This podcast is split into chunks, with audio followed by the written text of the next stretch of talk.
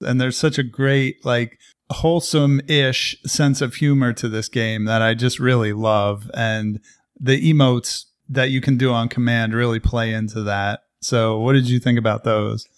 Well, first of all, pro tip those thug women love you to fart on them. Yeah.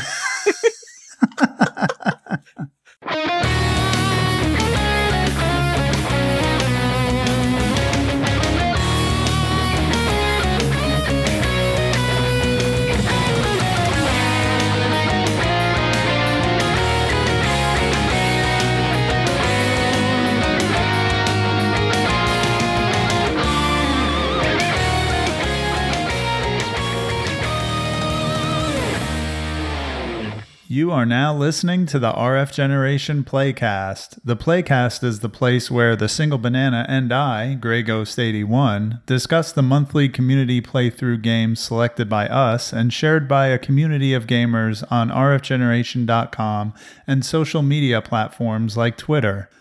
This month, we're taking a look at Lionhead Studios' 2008 Western style RPG sequel, Fable 2. The Fable franchise is inextricably tied to its mastermind, Peter Molyneux, and his tall tales regarding pre release promises. Taking the game on its own merits over a decade after its release, is it worth playing? Stay tuned to find out. You can listen to the show on Apple Podcasts and Podbean, or just visit rfgplaycast.com. On Twitter, I'm at RFG Playcast and Rich is at the single banana. Most importantly, be sure to log on to rfgeneration.com to discuss the games with us and have a chance to get mentioned on the show. Thank you as always for listening, and now on with the Playcast.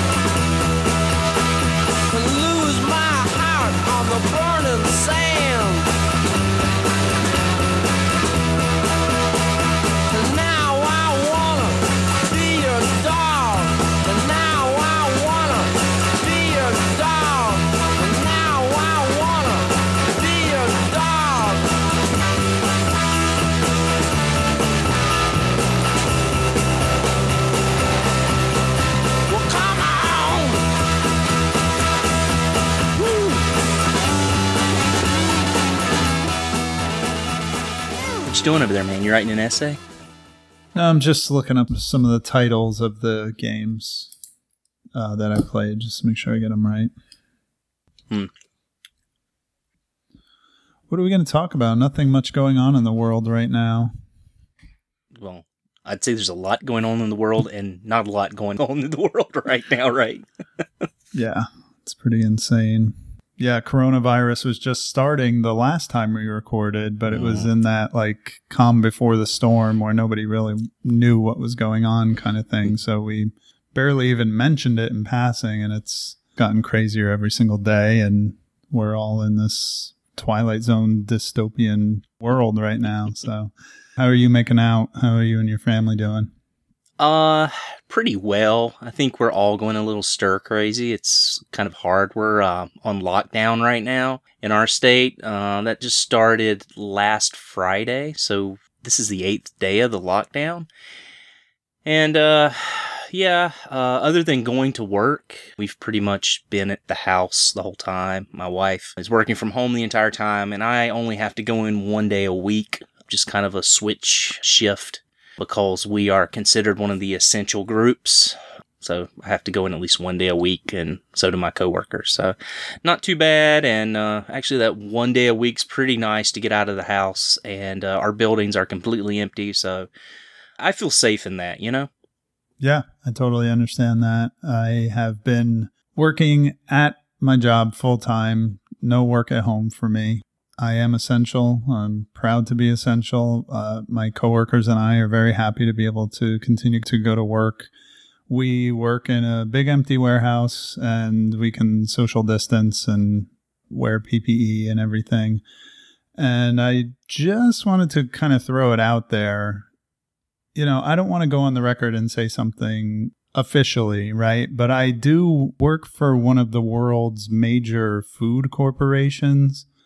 And I just want people to understand that we're doing everything we can. And, and I know my company, we, we are working at above 90% of our normal capacity. So the supply lines are still running. Food is still being produced. Food is still being shipped. So just to try to assuage a little bit of the panic that's out there. And believe me, I'm the most skeptical person when it comes to economies shutting down. And I got to check myself because I tend to be pessimistic and doomy and gloomy. But Mm-hmm. we're still shipping out stuff. So, you know, take that for what it's worth. We're happy and proud to be serving our customers. Yeah, I mean, if you're seeing those shelves empty, don't think of it as a problem of the industry. It's more of a problem of people who are hoarding and doing things like that and just losing control. I've been to the grocery store a few times. We usually do like orders to go, but a lot of times the stuff that we're asking for, they don't have it, that particular brand, and they're used to subbing things out for us, and they'll usually call us, but they don't have time to do that now, you know, which I completely understand. It used to be that we'd put an order in, we could go pick it up four hours later, so now we're putting it in and it's taking four to five days for each order. So, Okay. um, I think if anything, what this virus is going to teach us is that everyone who works is essential. I know a lot of people look at doctors and teachers and police officers and people like that as being essential, but I think what we're learning is people who are in the food industry, people that work at grocery stores, people that work at fast food.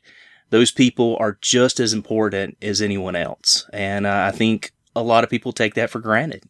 Yeah, definitely. Now I grew up bagging groceries, so, I have did a- I. I have that internal perspective on it. So I've Mhm. always had respect for retail workers, Absolutely. um, having come up in that sector. But I do think that people are realizing, again, like warehouse workers, truck drivers, assembly line workers, all very important to get those products and those widgets and trinkets that you get and, and Yeah. food, you know, staples and toilet paper into your hands. Now, in Austin, the options are a little bit more robust. Now, I know you live near some major cities, but not like in one. So we actually have Prime now from Amazon. They will deliver anything Amazon delivers to a certain extent, but they'll also deliver from Whole Foods. Again, it's just really weird, like dystopian future kind of feeling because I'll go on the app, add a bunch of stuff to the cart, and then you can't get a booking. It sometimes takes hours, sometimes it takes it overnight to get like a delivery window. So I'm on the app refreshing it, and as I'm refreshing it, like things are coming out of the cart because they're selling out or becoming unavailable. It really feels like something out of a, a movie where it's like, oh, I can't get bananas. Like, okay, refresh, try organic bananas, like, and then they disappear from the cart, and it's like just refreshing the app, trying to get a delivery window.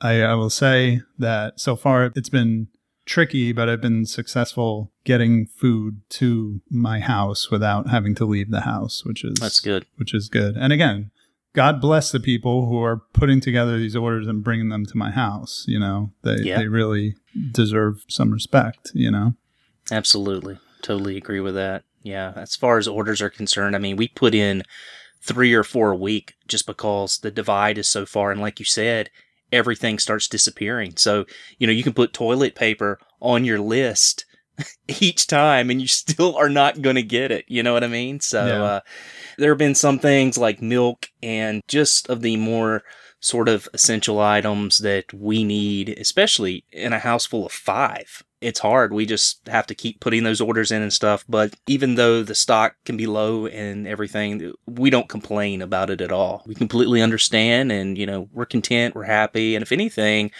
I'm typically more of a pessimistic person, as you know, but, uh, I've uh, really seen a, quite an optimistic side of myself come out during this, and I really think everything's going to be okay.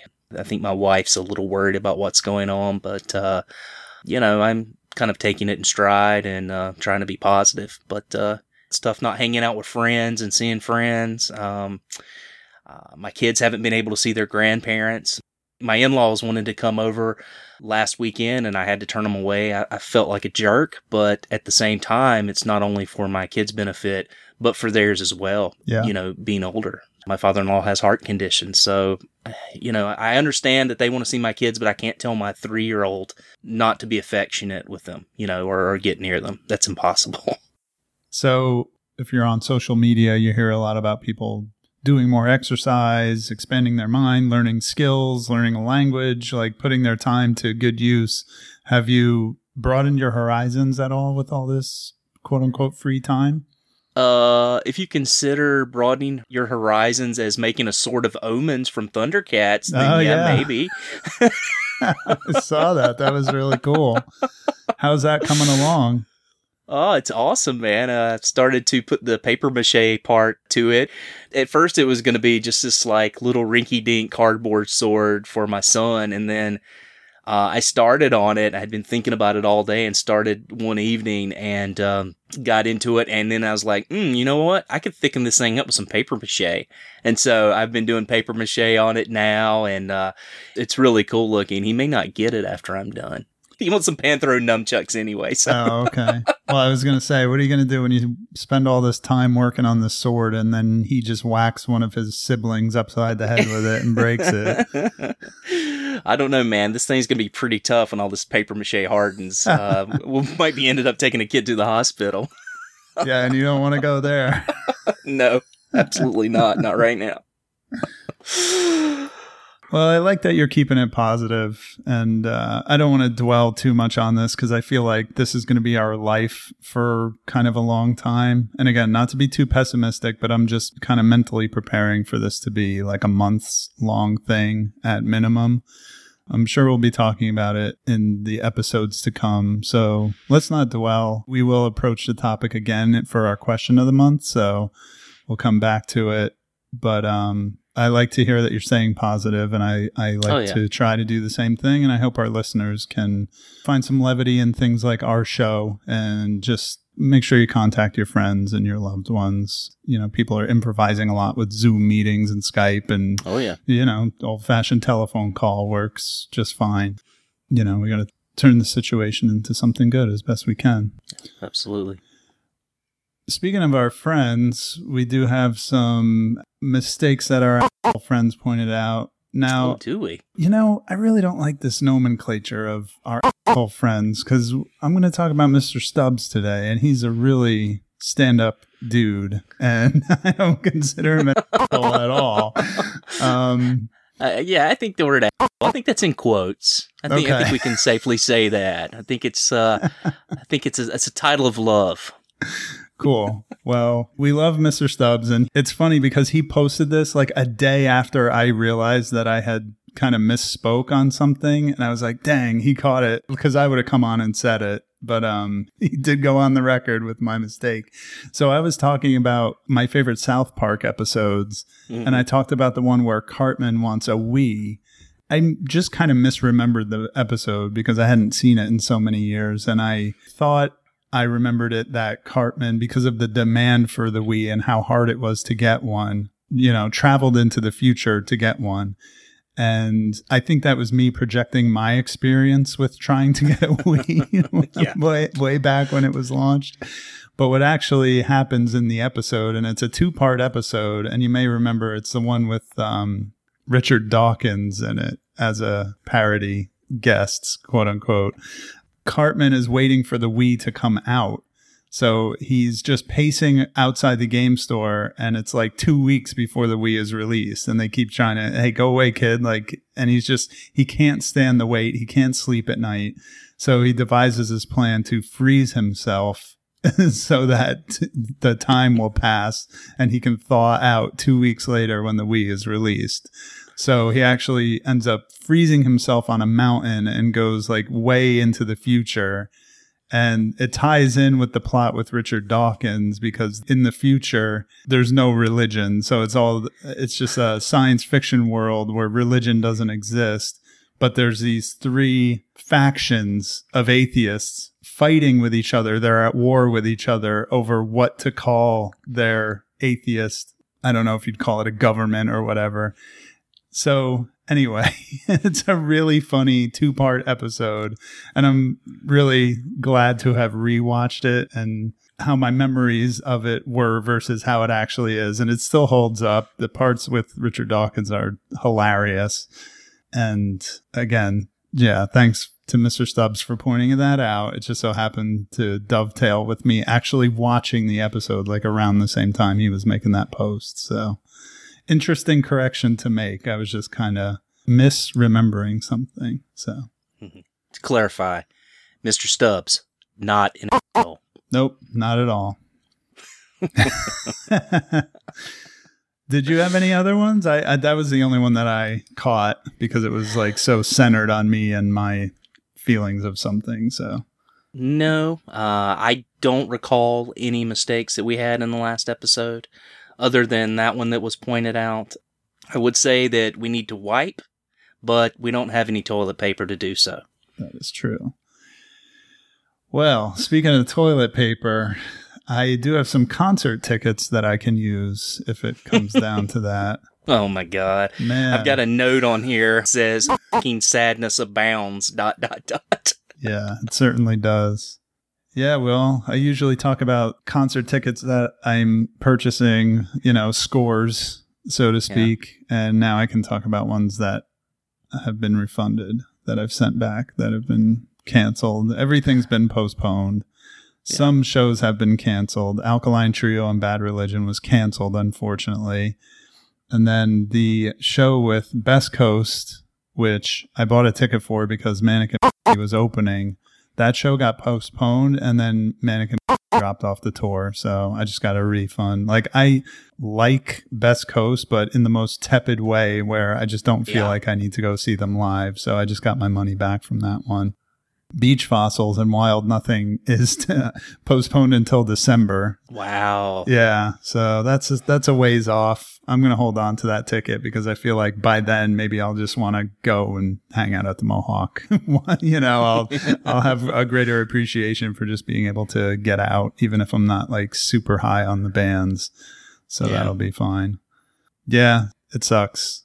it really sucks. But I am glad I, I did mention last month how there were all these other shows like on my radar and I was like, "Oh, I was about to go binge on tickets, but I just haven't had a chance to yet." And boy, am I glad that I didn't cuz then I just have another stack of postponements or cancellations and just wondering if I should try to get my money back or whatever. So, yeah, we shall see December, maybe the next time I see live music. That would just be crazy. We might have to like morph the concert cast into some kind of recommendations or something. I don't want to stop talking about music. So maybe we could do like an album recommendation each month for each of us or something. I don't know. That'd be cool. Yeah. Definitely do that. Did you have anything on hand that ended up getting canceled or postponed? I can't remember.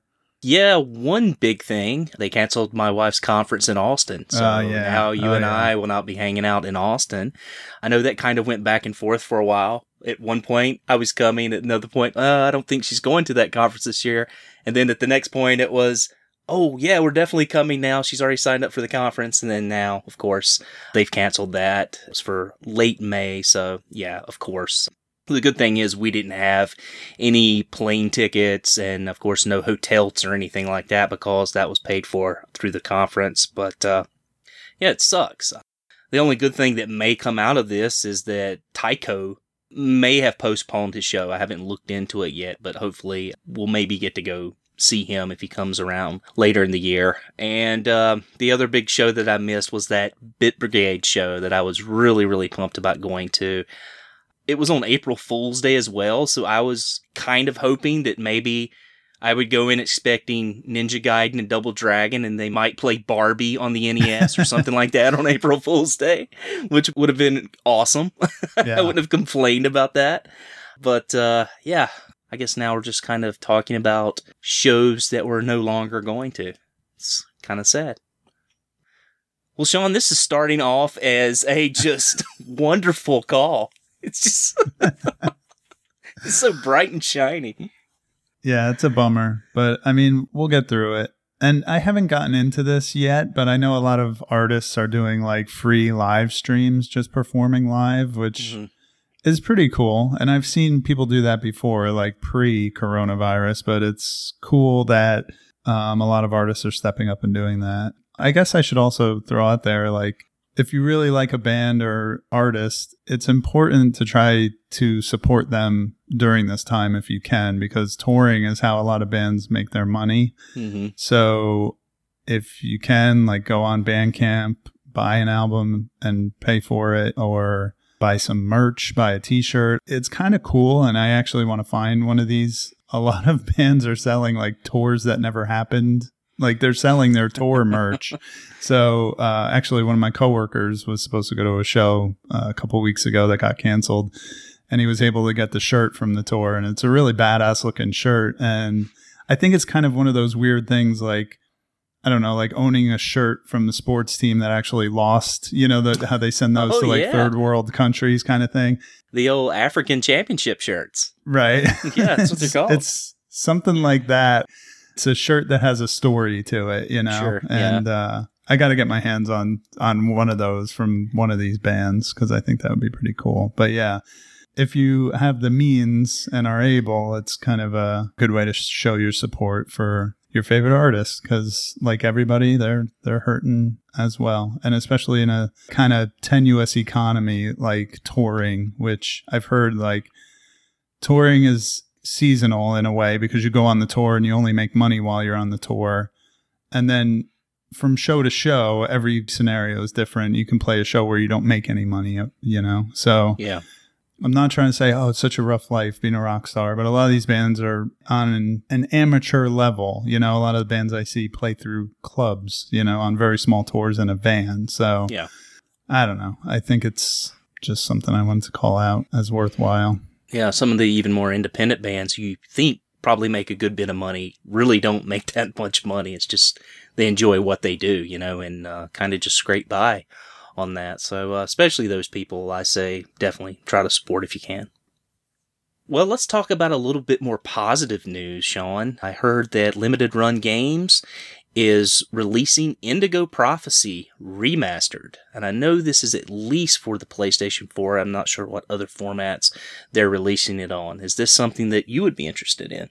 Yeah, I would probably go for a replay of that game. Now, do you know remastered? Are they remaking it from like the gameplay perspective or are they just upresing the graphics? Because that game could really use a tune up in the gameplay yeah, department. Yeah, it's a little um it's a little rough in, Yeah. places for sure and it's a little janky.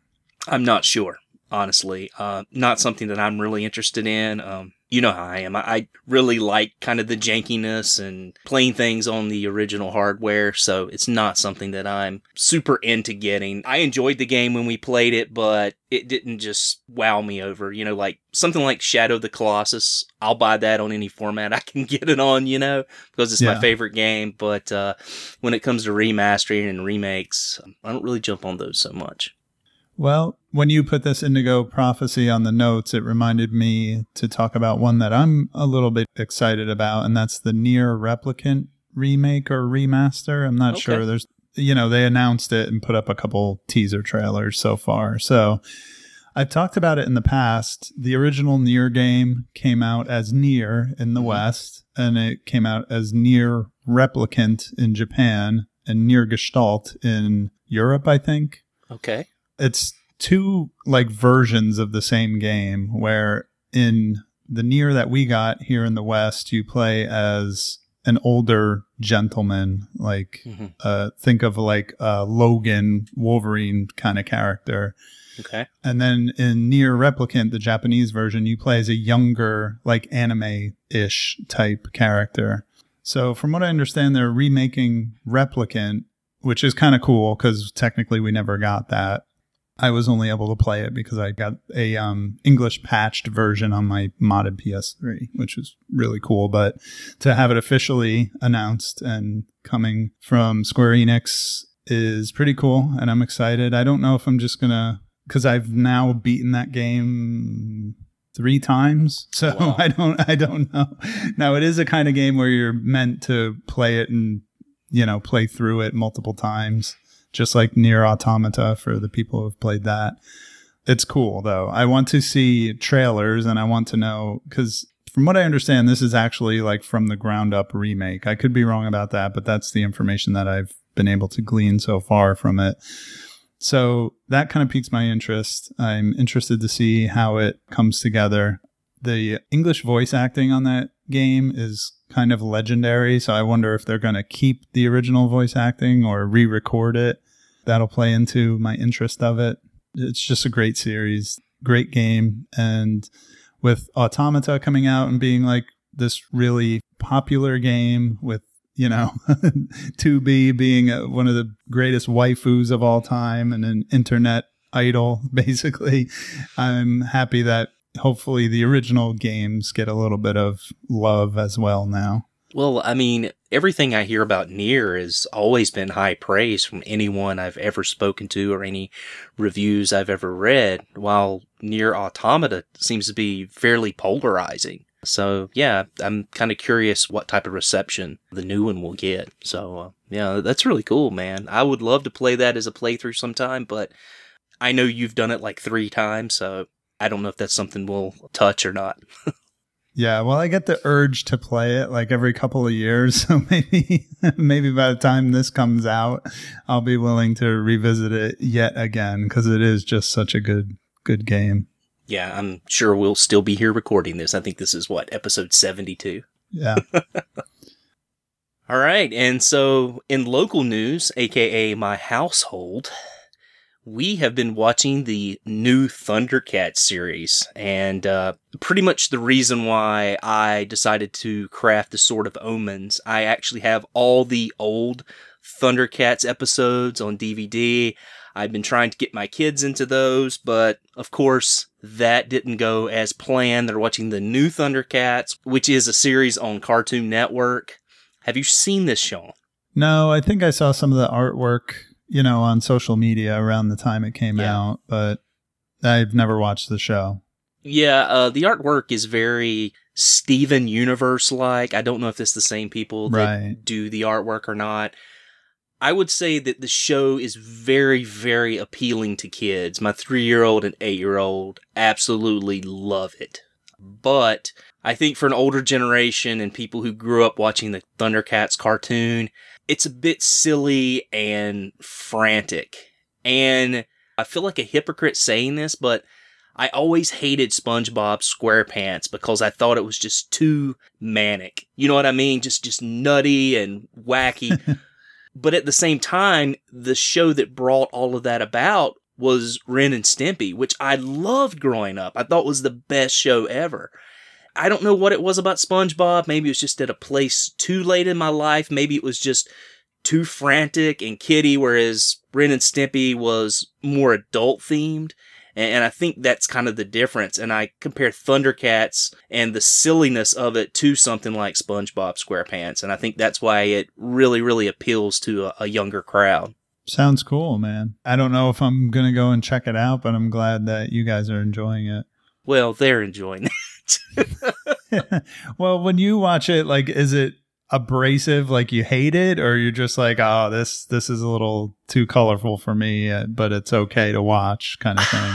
You know the character that plays lion-o i think the main story in the original thundercats was that he was very young and sometimes naive and trying to be the leader.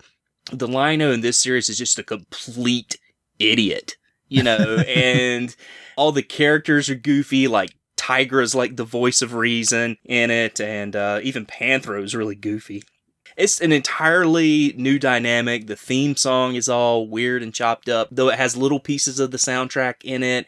And then some of the sound effects from the original show, they will kind of weave in, you know, like how in the show you would go check in on the bad guys. It would be that dun dun dun. They still kind of weave that stuff in. But, uh, yeah, it's not my cup of tea. but some of you out there may love it if you like the more kind of frantic shows and if you're like into SpongeBob and stuff like that. But uh, yeah, it's a little goofy for me. All right, so speaking of TV, I've got something in our notes. Sean, I think I'm getting a new TV, man. I think I'm going to put one in the office in the house. I've been looking at them. TV prices are really, really low right now. You can get one for a good price. I came into this playthrough and I actually didn't start until the last week of March. And the reason is, is it seems like every time I'm downstairs, either my eight year old is playing Fortnite, my three year old is watching a cartoon like Thundercats, or my wife is wanting to watch TV, which, you know, it's the family room. It should be like that. So I talked to my wife and I was like, you know, I can move all these consoles up to my office and that can be sort of my escape for, you know, my modern games. And so I'm kind of setting up this gaming area like you have, because you have multiple gaming areas, right? Yeah, totally. I have one here in the office, and I think uh, I like where you're going with this. yeah, I thought my wife would be really resistant to this idea of spending money on a new TV, but she was like, "Oh yeah, you should definitely do that. That's a great idea." Because this office has like a couch in it and a fold out bed. So sometimes when we have an overflow, the guests will stay in that room too. So it would be nice for them to have a TV as well as my kids get older.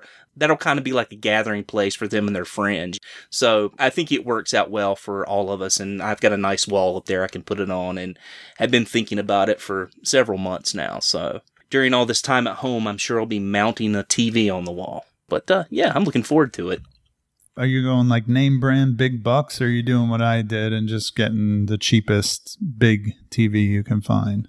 I will probably get like a Samsung 4K smart TV, but even so, I mean, you're still looking at less than 200 bucks and the way prices are right now. Uh, depending on, you know, if you get LCD or LED, you know, you can still keep it cheap even with a, a name brand. So, uh, I'll get yeah. something that I like because I've always had really, really good luck with LG and with Samsung. So I'll pick one of those two brands, but I'm not getting fancy. As long as it has smart capabilities on it, then it's good enough for me, you know? Cool.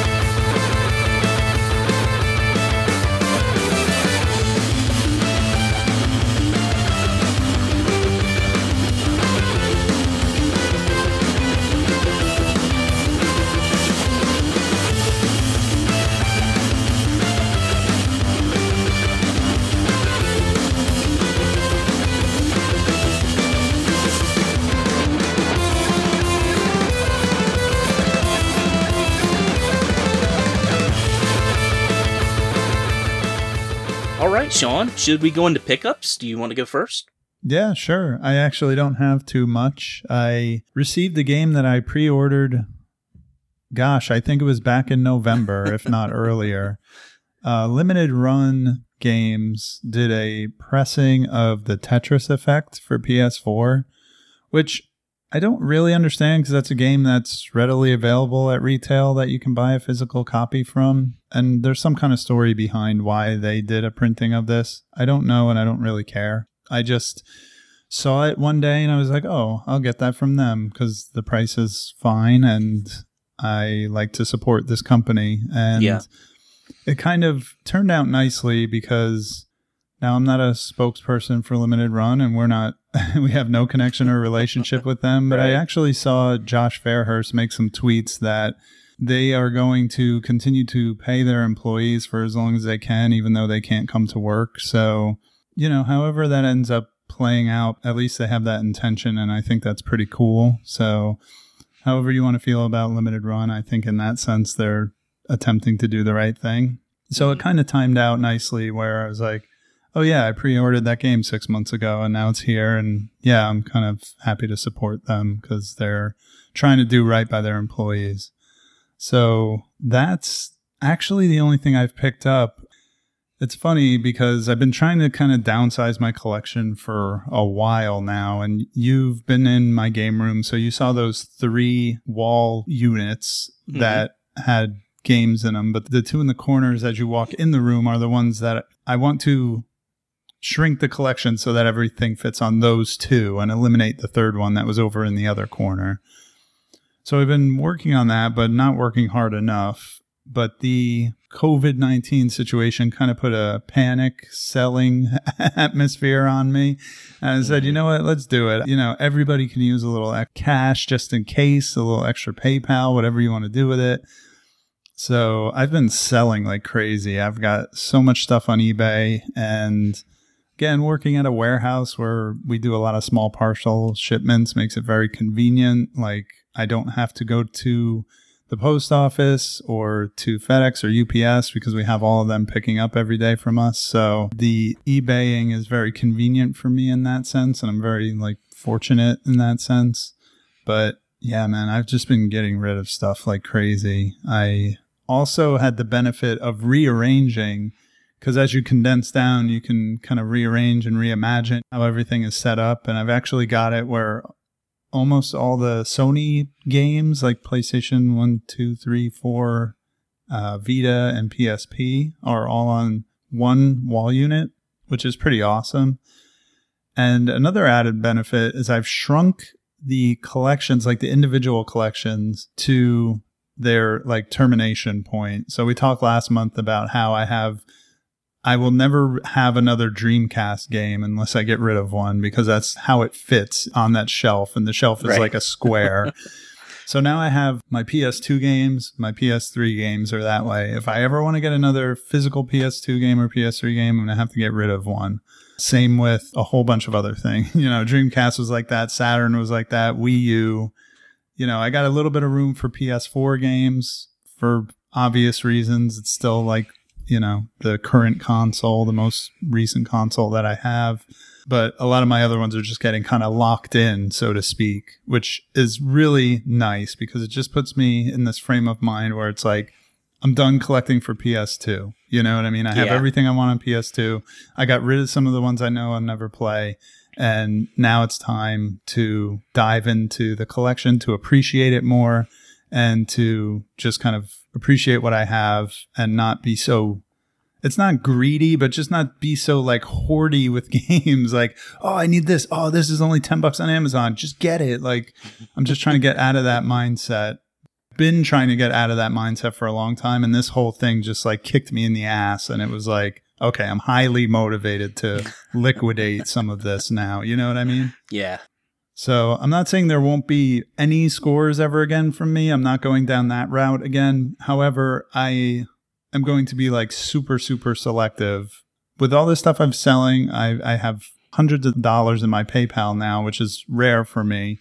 But, you know, it's not for blowing on video games. Like I'm going to bank it or, you know, spend it on food or whatever. Or Vitas or no, new, that's see, that's new. Nintendo handhelds. it's so funny when I think of the like from last month to this month, like the height of frivolity that I was buying a Vita and a 3DS just because I could, you know, and now I'm just like, oh my god, like I need to get rid of all this shit like right away.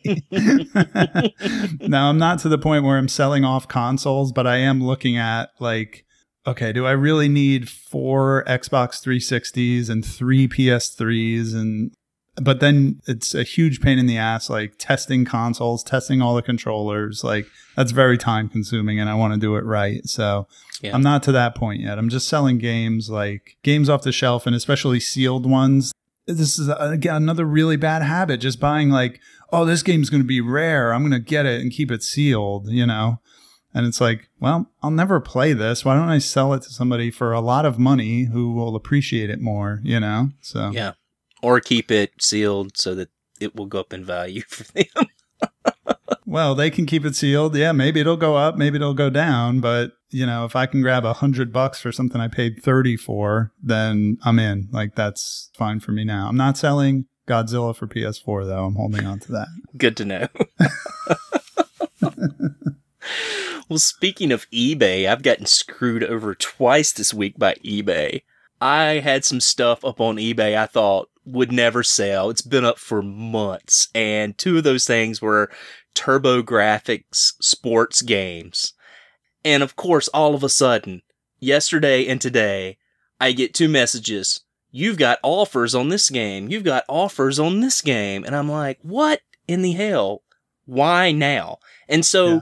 the problem is I do all my shipping from work. Now, I don't use work to ship things, but they do have a scale there and I can weigh things. But I get these offers. I'm like, what am I supposed to do? Because my games and stuff that I'm doing that with are in a drawer at my office. And I'm not going to my office but one day a week. And now I'm helping cover the other office and not the one I typically work in. So I can't get over there. And so I didn't accept the offer. I counter offered, but at the same price. And then I put down in the comments, hey, just want to let you know that I'm happy to take your offer on this game, but I'm not going to be able to get it out for a while because of what's going on right now and yada yada. And to my surprise, with both of the people that I have sold to, they've been like, take your time, hope you're staying safe, totally understand. And so that's pretty cool. I imagine if it was more expensive games, people might be a little bit more weary of it. But in that instance, it's been a good experience. But it just kind of sucks that, you know, I'm going through this right now and stuff I could not sell is actually starting to turn. You know, it's just kind of funny in that regard. But uh, got to keep that eBay rating up. You know what I mean? Yeah, absolutely. But as far as pickups for me, most of these are pre COVID 19 pickups. Probably all of them, except for a few that I got in the mail this week. The first one I want to talk about is a game that our good friend Pam has talked about quite a lot, and it is her favorite game of all time. I have never played this game, but I saw it for like two bucks at uh, a local store. I don't pick up PC games, but I do have a very small collection of PC stuff that I grew up playing, you know, like StarCraft, the Warcraft games, Diablo, and things like that. And I found a copy of Torment for PC. And uh, I don't know, Sean, have you played this game? My understanding is it's a type of RPG for the PC. Yeah, I have not. Are we talking about Planescape Torment? Yes, Planescape Torment. That's correct. Um, I think that was one of the quick save clubs, like early games when they started up that podcast. I could be wrong about that, but I remember I installed it on my laptop thinking, oh, I might play along with them, and I just never got to it. So, to answer your question, no, I haven't played it, but I, it has piqued my interest in the past. Mm, maybe we'll have to do another PC game at some point. I know Ah, someone that- who would probably be a great guest on that show. yeah, that could work. I, I would be willing to give it a shot because I feel like I flirted with PC gaming. Like I got into it a little bit and then I just haven't proceeded to continue with playing PC games. I don't know how to say it. It's not because I don't want to. I just think sometimes it's easier to just plop on the couch and fire up the PS4, you know? Just Yeah, you're not trying to be all master race about it, is what you're saying. No, not at all. And there is something to be said, like, again, that comfort level of I'm on a computer a lot at my job and I don't particularly Yeah. like it. And then to come home and, you know, sit at a desk with a mouse and keyboard, it's just not appealing to me sometimes. But that's why I like, I do like gaming on the laptop because I can move around and sit at my kitchen table, sit outside. It's a little bit better. So if we played Planescape Torment, I confirm, you know, it already runs on my laptop. So that's pretty cool. Awesome, man. Yeah, we'll have to check into that for sure. Another game that I picked up locally, I happened to run upon a cheap copy of Burning Rangers for the Saturn. Don't get too excited. I know this is typically a very expensive game, but this is the Japanese version. I got really excited about that because I know you can usually play a lot of the Japanese games that don't have a lot of language in them on the Saturn because I've got the action replay cards. I can play any Japanese game. But unfortunately, speaking of Pam, her boyfriend Will, good friend of mine, he said, Yeah, I tried to do that one time, and there's actually these call outs and actions and things, so it's really hard to play it in Japanese. So if I'm going to play this, I may have to learn a little bit of Japanese or maybe even just sort of memorize the levels on an English version, you know? Yeah. So again, I think I called this out on Twitter, but you got to be careful because I'm pretty sure that game is procedurally generated. So I don't think using a walkthrough Ah. would work. Now, I do you. think that learning the expressions might work because the way it works is you're running around these burning buildings and there's just somebody kind of yelling in your ear. And I think the character's name is Show. Don't quote me on that. Don't correct me on that. I don't care. But if it's like, show, turn left, show, go right. Like you might be able to parse that out in Japanese and just memorize it and then play Yeah. the game that way. That would be interesting, actually. But that's a pretty good game. I think it's an underrated Sonic team game, and it's one of the few Sega Saturn games that I've beaten. Nice, man. Good to hear. Definitely a game that I've always wanted to try, but the price tag has always been sort of astronomical on the uh, North American version. So, uh, yeah, I'm hoping this one works out. As you know, I've really been putting a lot of effort into my Sega Genesis collection, especially getting box titles, and I've picked up several games over the last few weeks. I'm a big fan of Renovation, one of the developers for the Genesis. They make some of my favorite games on that system, and I feel is the best developer for the Genesis. Picked up copies of Exile and also picked up a copy of Jennifer Capriati's Tennis. I know that sounds funny, but I'm actually trying to get all the renovation titles. And so that just happens to be one of them. And, you know, I like sports games and gotta admit, man, had kind of a crush on Jennifer Capriati back in the day. Do you remember her? I remember the name, but I can't place the face right now. All right. She was a really young tennis player back in the day. I think she started when she was like 13 or 14, and she would have been around my same age at that time as well. She was a pretty famous sports star around that time. Uh, you know, didn't dominate, but uh, just being so young got a lot of attention. I also picked up a copy of Super Thunderblade, which is a classic arcade port. For whatever reason, I didn't have that on the Genesis, but you know, it was one of my favorite Sega games in the arcade, along with Outrun and Space Harrier and games of that nature. So I uh, picked up a copy of that. Also grabbed a copy of Alex Kidd in Enchanted Castle. I've always been a fan of those Alex Kidd platforming games. I picked up a copy of Super Hydlide, which uh, I know the original on the NES is a horrible game, but I've heard the Genesis game is much improved and is actually a pretty decent game on the system. I also picked up a copy of the Addams Family on Sega Genesis and Super Nintendo.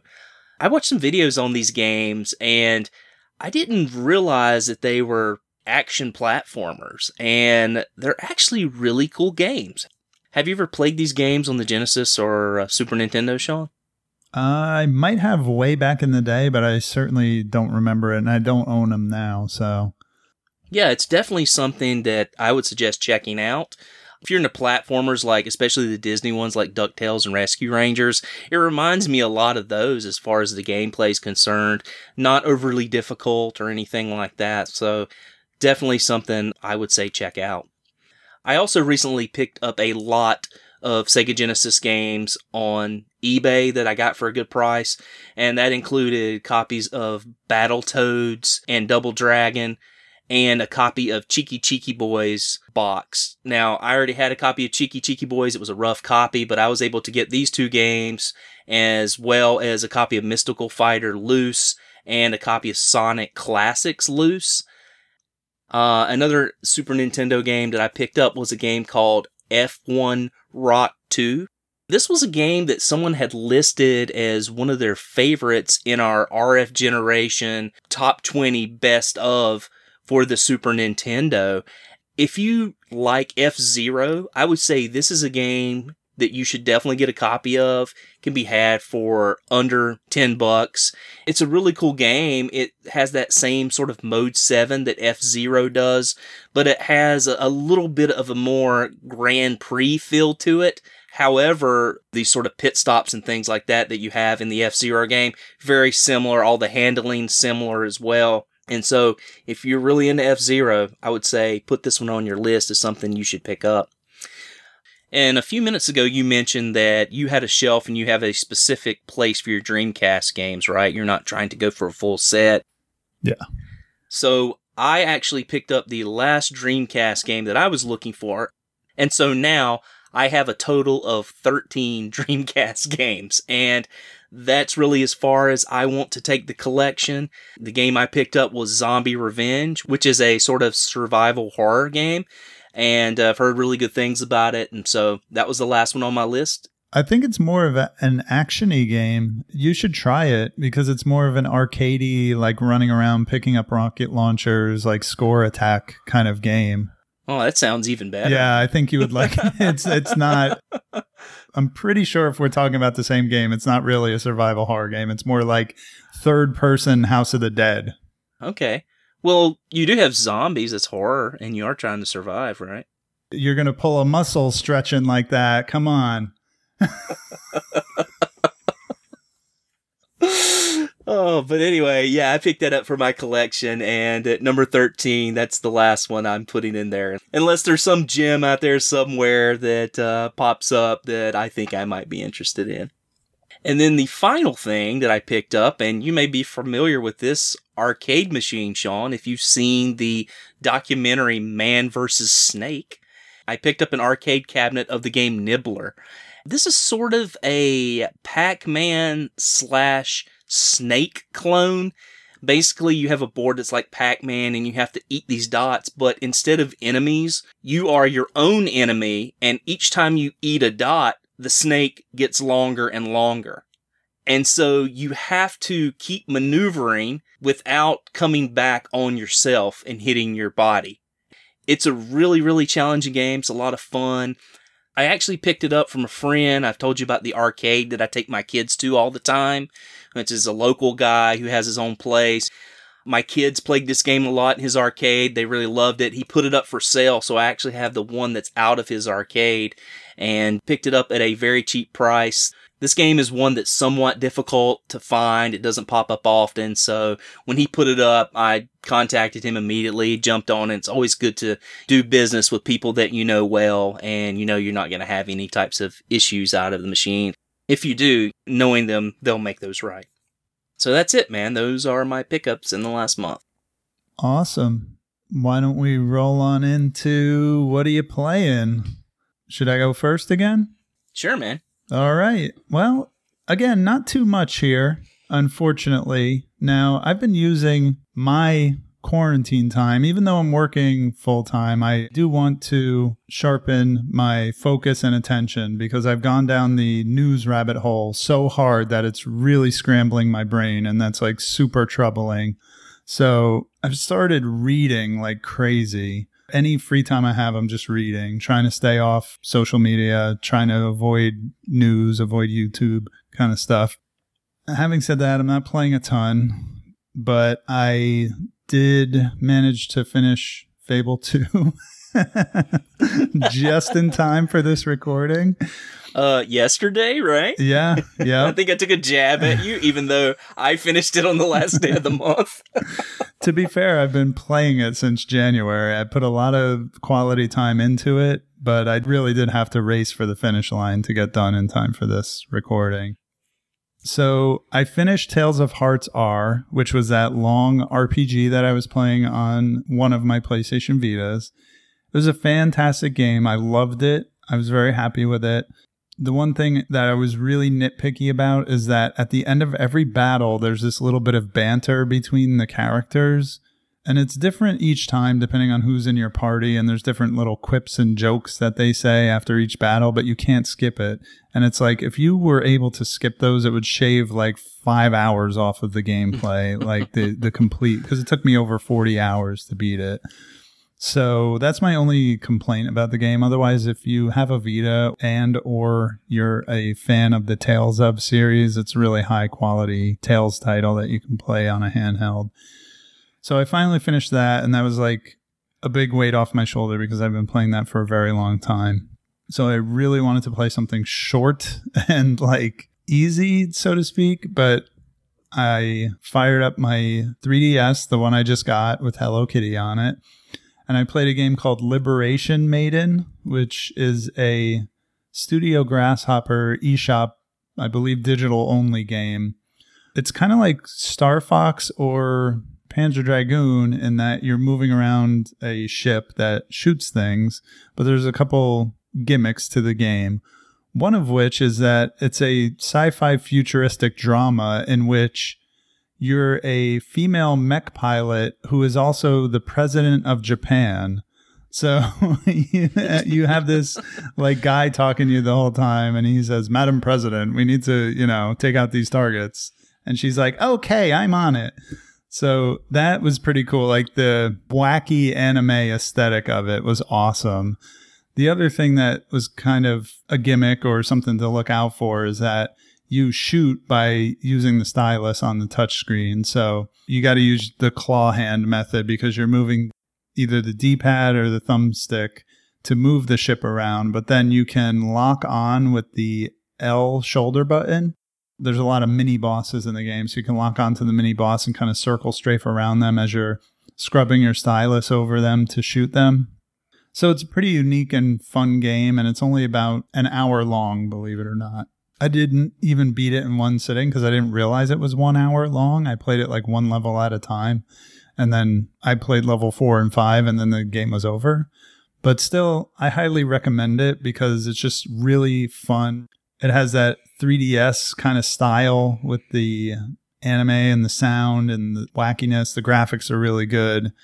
And I just liked it a lot. I don't understand. Like at the end, it, it leads into it's not a cliffhanger. It's almost like it's going to go to an episode two. So I don't know where they took it from here because I think it was also available on iOS, like uh, mobile devices, if I'm not mistaken. So I don't know if there's a part two somewhere or something. But that's a game that I was just able to pick up, blast through, and finish. And that felt really good after playing Fable 2 for three months and playing Tales of Hearts for two months. like, it was nice to just have this like palate cleanser of this little shooter game that takes about an hour to finish.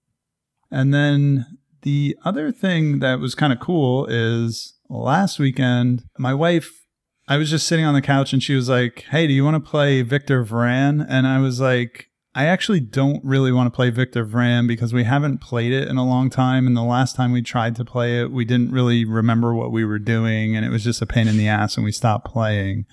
So why don't we play some new games? So we went on the PS4 and I was just looking at all the digital games I had and trying to pick out ones that I knew were couch multiplayer. So we played a little bit of Dead Nation, which is a twin stick shooter. It's actually like a Diablo kind of game, but it's a zombie game. So you're running around in a Diablo style view and you have guns and grenades and little dash moves and stuff. It's a pretty cool game. You go from checkpoint to checkpoint and then there's boss battles. You can upgrade your weapons and I like that one a lot. Then we played a little bit of Curses and Chaos, which I believe is a game that you have, Rich, physically. And that's just like a single screen brawler with waves coming at you. We didn't play that one for that long. I, I wasn't really impressed by it. Similar game we played next was called Towerfall Ascension. Again, a single screen wave based thing, but the gimmick is that you have a bow and arrow and you have a limited number of arrows. So, like four, or you can upgrade and get five or six or whatever. But when you shoot them, you can go get them back. If you miss an enemy with them, they stick to a wall and you can like kind of jump and get them. Or if you defeat the enemy, it lands on the ground and your arrow is still there. So you got to go and get it. Pretty cool game, but it's very hard. And if I'm not good at video games, my wife is even worse. So for us to try and play like difficult games like that is a pain. And then the last one we tried was Trine 2, which Trine 2 apparently has really good reviews, but what put me off from it was that it seems like 100% environmental puzzles, which, you know, they're the bane of my existence. So if you like environmental puzzles and you like couch co-op, I would recommend this game because each character has their own abilities and you know, the magician can move stuff with his magic, and then the thief has a grappling hook that she can go up and reach high ledges, and each one has, specializes in something, and you can switch between the characters, but then your player one and player two can be different characters, and you can cooperate to solve the puzzles. So it seems like a cool game, but it's just kind of not my thing. And actually, my wife was kind of disappointed when I said I didn't want to play that one because I think she was kind of getting into it. So yeah, that was really actually a really cool afternoon. I love playing video games with my wife and we just don't do it enough and it was kind of cool that she came to me. I didn't have to bug her to do it, which is usually the story. So it was a fun afternoon. I would highly recommend Dead Nation. That was my favorite one. Maybe because it's like the most conventional, not super challenging, just running around shooting zombies, leveling up, you know, going checkpoint to checkpoint. Pretty cool, fun game so that's it. That's all I'm playing. I started Control this morning and played about an hour of it. And other than that, not too much else going on. Awesome, man. I actually played more games than I thought I would this month, especially since I started playing Fable 2 about three days before the end of the month. A lot of late nights, man. Kind of crazy, but we'll get into that in a minute. One of the games that I played last month, I also continued into this month, and that was Valfaris. It's that run and gun shooter that I told you about. And I'm just really enjoying that game more and more. It's just such a well done run and gun game. The boss battles are really neat. And not only that, I think they're like very fair. You have to learn different tactics in all the different boss battles, but it's not overly complicated and frustrating like a lot of games are, especially a lot of run and gun games. So I've definitely been putting a lot of time into that. And again, highly recommend it for anyone interested in more modern running guns. One of the games that my entire family has been putting a lot of time into, and the pink DS is getting some workout, Sean, is Plants vs. Zombies my wife has always been a big fan of tower defense games. She's got one on her phone that she's been playing for at least four years now. And she picked up Plants vs. Zombies along with my three year old. And so they've been playing the crap out of that. And of course, I've gotten drawn into it because I don't want to call myself an expert on the game, but uh, I'm pretty good at it. And so, you know, I've been sharing tips and uh, kind of digging into it as well. And then I had mentioned I had picked up a box copy of the game Chiki Chiki Boys for the Genesis. And I actually popped that in a few nights ago to test it, but I ended up playing it for a few hours and uh, it's a game that I really enjoy. It's a very simplistic platformer the levels are super short and it's pretty much mostly made up of boss battles. Like I said, it's more of a platformer, I would say, for, I don't want to say for a younger generation, but it's one that anyone could pick up and have a lot of fun with. And I highly recommend adding this game to your Genesis collection if you don't have a copy of it. And then the final game I wanted to talk about is a game that you talked about over a year ago, I guess my eight year old son has been playing an RPG on his tablet. It is sort of like a turn based sort of thing. But the aggravating thing to me about this is that it has auto battle on it, and there's no way to do turn based battling and pick what spells and things like that you want to do. So I was talking to him and I was like, hey man, we need to kind of get you into an RPG and find something that you might like that's turn based and a little bit more strategic.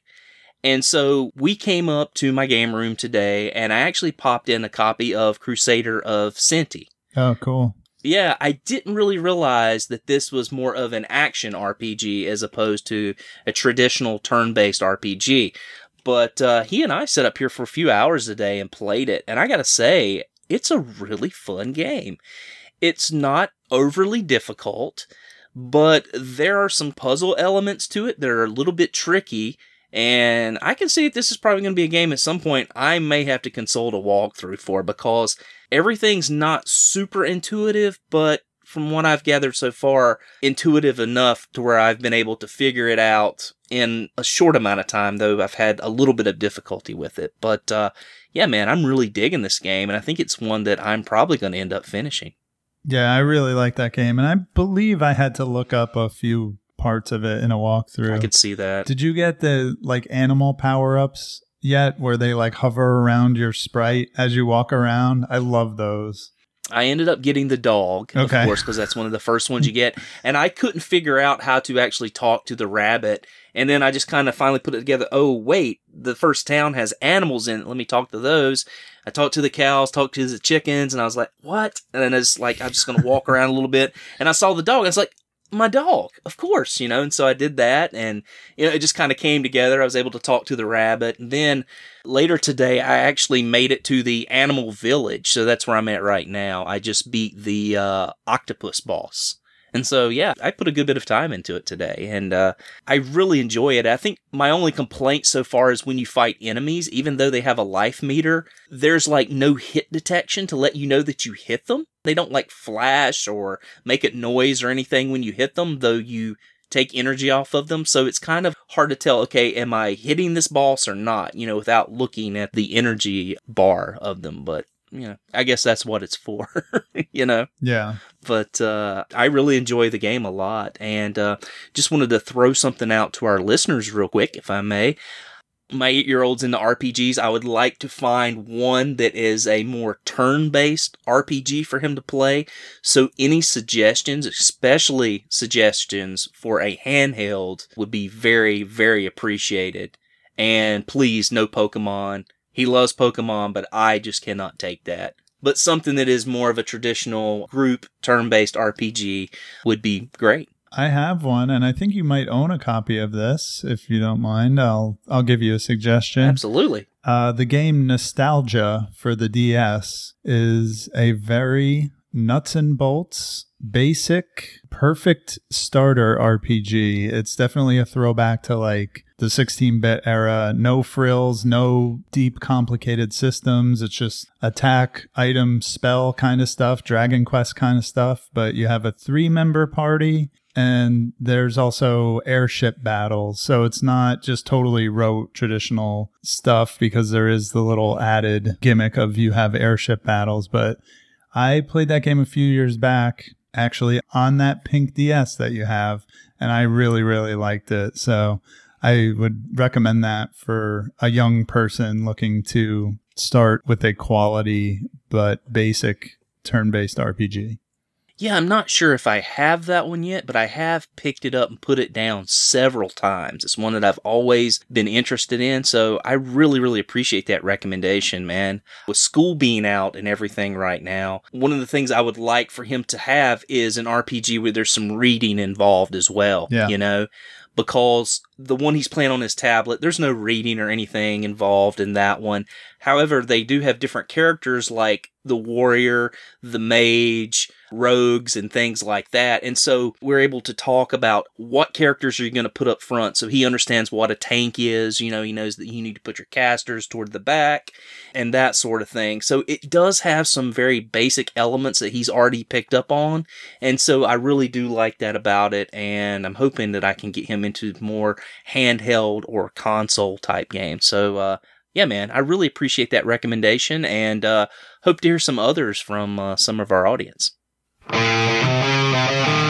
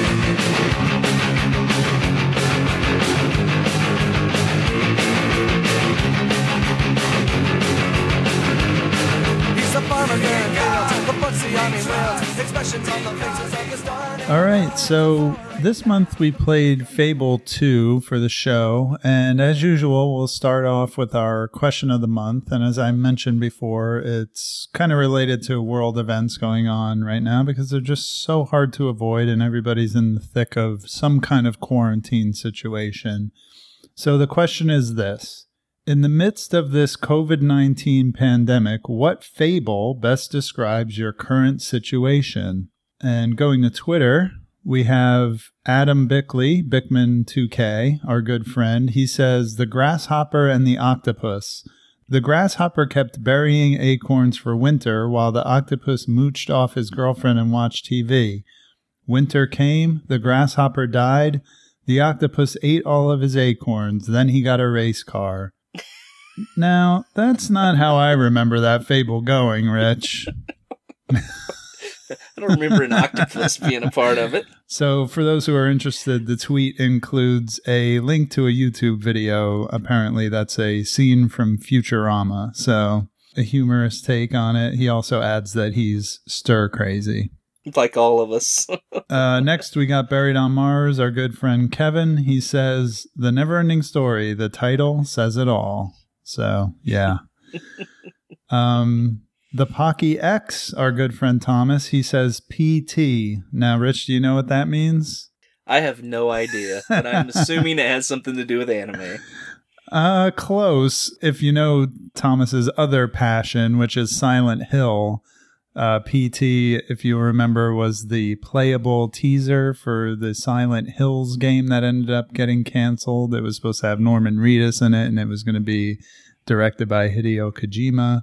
This is a kind of a funny answer because PT, unfortunately, I never got to play it, but I saw enough YouTube footage of it, and it's just you're walking through this kind of very creepily haunted house, just like looking around and discovering these grotesque things around your house. So I guess that's what Thomas is doing. Yeah. I'm not hip on the lore of those games, but uh, yeah, that's a very pocky answer. Next, we have I don't even know his whole Twitter handle here, but it's our good friend Metal Fro, Josh. he just says, uh, Groundhog Day, not much has changed for me other than fewer places are open for business, and I can't go see anyone outside of work. Days bleed together.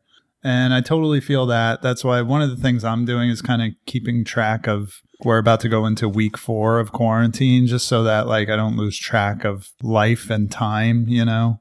So I try to realize what day it is every day of the week and realize what week we're in and the date. Yeah. So I get I get what he's saying here. You know how I keep track of the days? Uh, no. I keep my medication filled up. You know, I've got one of those like old man like Oh, man. strips Yeah. where Monday through Sunday. And that's how I know what day it is. It's the only way I can keep up with what day I'm supposed to go to work. I know that feeling. And then lastly, we have a new I don't know if he's a new listener, but he recently followed me and a couple other people that I know. It's Dave Smith, and he says the tale of Icarus. So shout out to Dave Smith. I don't know if you've been listening for a long time or if you just found the show, but welcome aboard and thanks for listening. Thanks for the follow on Twitter. And the mm-hmm. tale of Icarus, I wonder what angle he's approaching this from. Like, man, we created this bio weapon, you know, maybe allegedly, and flew too close to the sun trying to bioengineer things, and it just got out of control, and now we're plummeting to Earth. yeah. That's what I took from it. Just flying too close to the sun, you know, Yeah. and just kind of in that free fall right now. yeah. So that's it from Twitter, Rich. What about yourself? Man, I came up with this question and I could not think of a good answer, though I will say this probably the fable that I think of most during this, and as far as my situation, is probably the fox and the grasshopper. That's sort of the one that Adam was referencing in the beginning, where the grasshopper kinda lounges around, doesn't want to work, and winter's coming around the corner and he's not putting enough food away and stuff like that. And the ant is, you know, storing food. And in the more kid friendly tale, the grasshopper is freezing to death. The ant comes and brings him in and helps him out. In the actual tale, the Aesop tale, which they're all super brutal, he freezes to death. My thing is that before this sort of started, when I first heard about it, I have a government job, so we were briefed very early on what was going on and kind of knew how serious this was. And so I was able to go out and buy a lot of groceries and do things like that in waves. I wasn't going out and going nuts buying things. I was just buying several canned goods every time I'd go out creating sort of a stockpile while not hoarding. And so I felt like that I had to be very prepared with a family of five. And the only thing that we've almost run out of was toilet paper. We are down to three rolls. I put an order in on Amazon. And if you've seen my Twitter page today, I actually dressed up like John Cusack from Say Anything and held toilet paper over my head instead of a boombox. So I don't know if you've seen that picture, but man, it is nice to know that this house has toilet paper. yeah, that's good. You don't want to run out of that. no, it's been impossible to find here. And yeah, I totally like your choice of fable. When you proposed this question, that was the first one my mind went to. And yeah. um, Adam kind of put a parody version of that. So it actually forced me to think of something else. But I'm actually glad that you w- went with the original fable because it's something I I feel kind of strongly about. You know, I feel bad. I hear stats, and you've probably heard this that like a certain high percentage of people doesn't have like a thousand dollars put aside for an emergency. Yeah. People are living paycheck to paycheck. It's challenging and it can be really challenging to save money. I totally, totally understand that. But we all can save money somehow, you know? What it amounts to is making sacrifices in your comfort zone. For example, you probably have a Netflix subscription. You can cancel it, and that will save you $11 a month. On top of that, maybe you have other streaming subscriptions. Cancel them all, and you'll save a lot of money a month. That sounds really painful and sucky, but you have to do it. you know what I mean? Like, I'm sitting on this stupid ass video game collection I'm not going to complain that I can't save money. I'm going to sell this. And I like the, like you said, the happy version of this fairy tale because it ends with the prepared person helping out the unprepared person. But that doesn't mean that everybody shouldn't try to be prepared in the best way they can because one person might have money but another person might have toilet paper that they want to trade for disinfectant spray. And I've been in that situation with this all going on. So it's not just about money, it can also be about, like you were talking about, having canned goods. And you might be able to trade or barter or to help people in other ways other than just monetarily.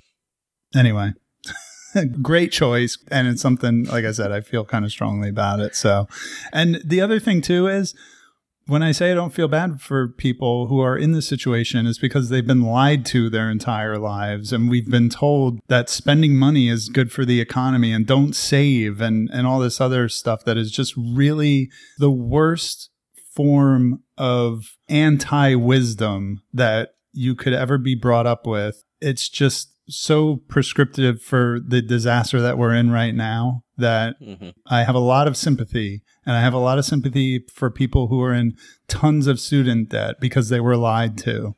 So don't take this as I'm like, oh, get it by your bootstraps and you should have saved money. It's it's not exactly that, but don't buy into the conventional wisdom. And that actually kind of leads me into my answer for this question. The fable to me that kind of best describes the situation that's going on right now to me is the Emperor's New Clothes. The story of the Emperor's New Clothes is that you have this narcissistic emperor. He wants to make a new outfit. Pompous ass. Right, right, exactly.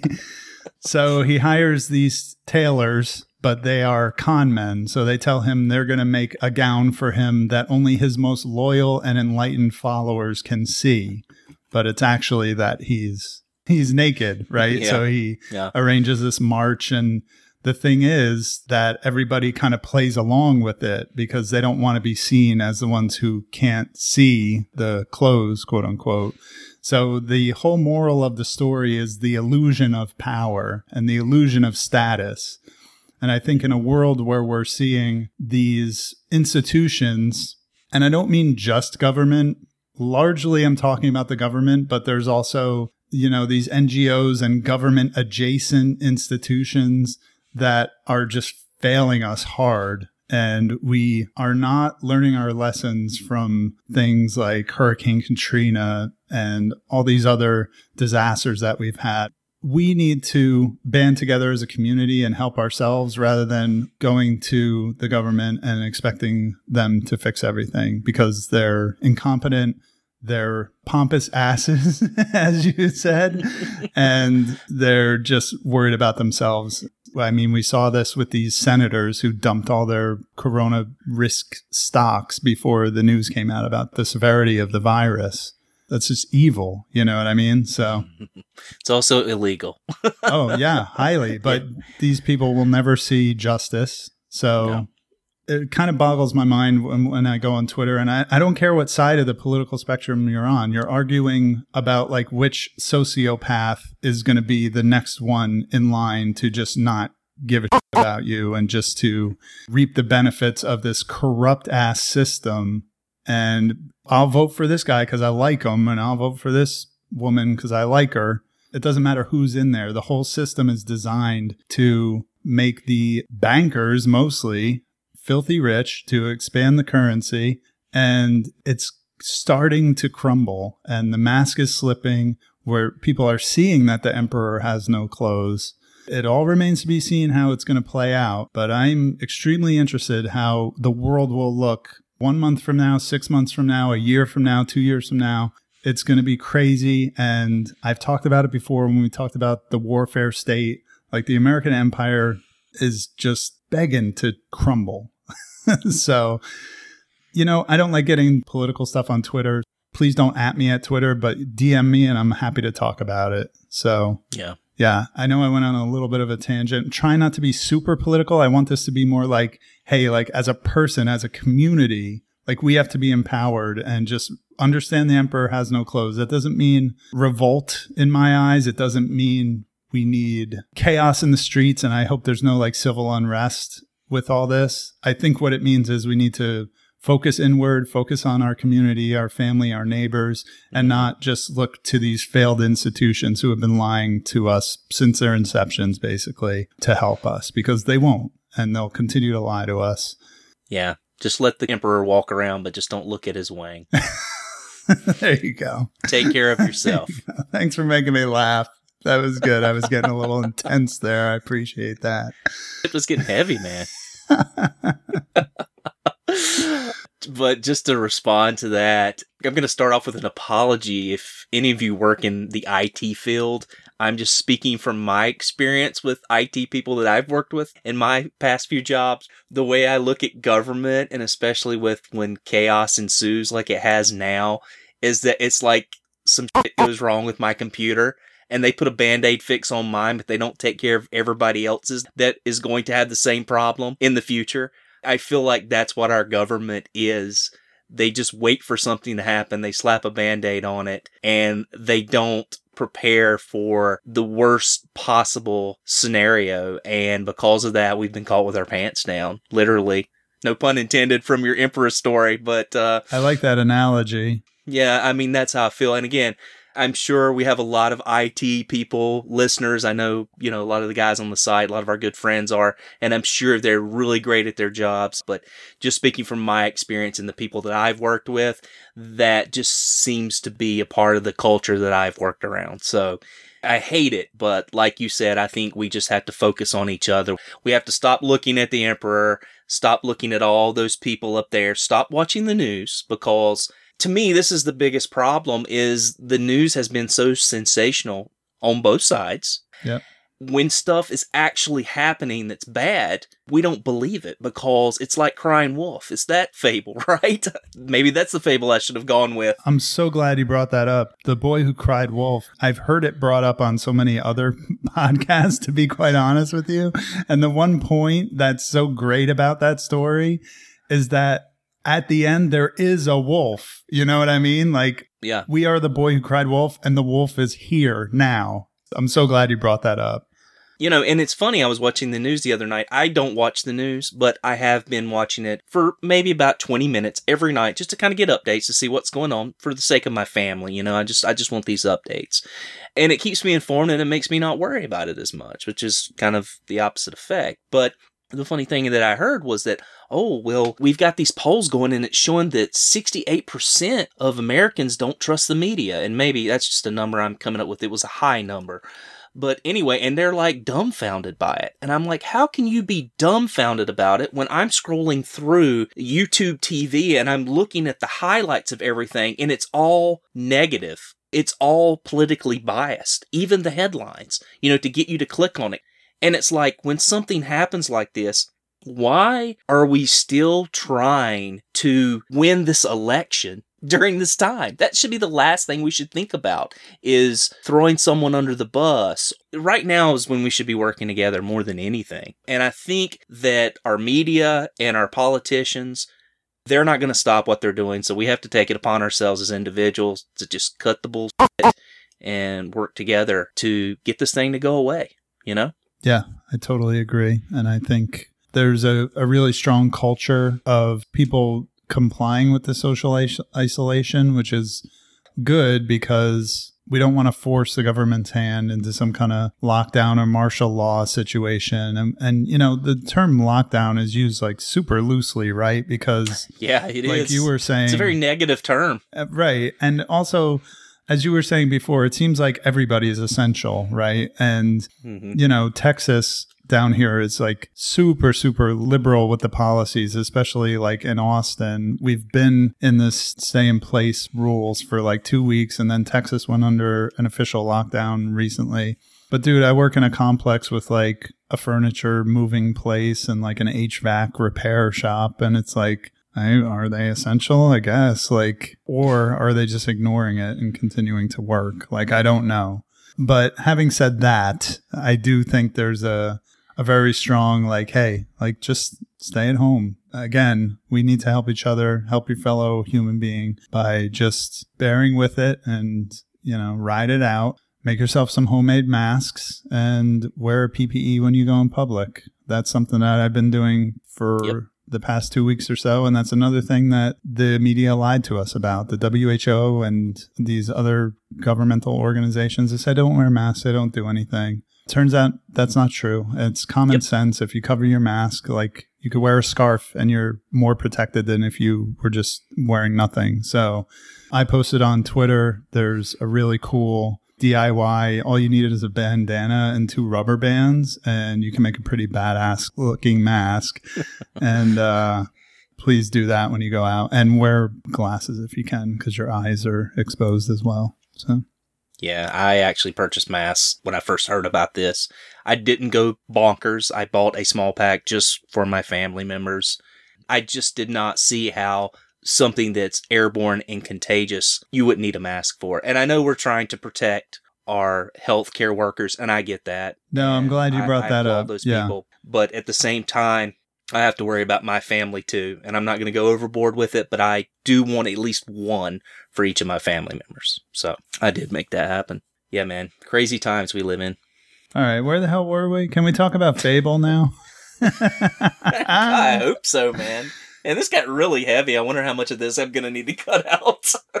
No, but this is great. This is really my only like forum to talk about this stuff. And I'm really like sometimes deep in the weeds on this stuff. Like my wife went down this really bad rabbit hole of like getting mad at Trump. And I was just like, please stop. You're wasting your emotions. You're wasting your time. Don't give Yep. Trump, you know, rent free time in your mind. Please stop.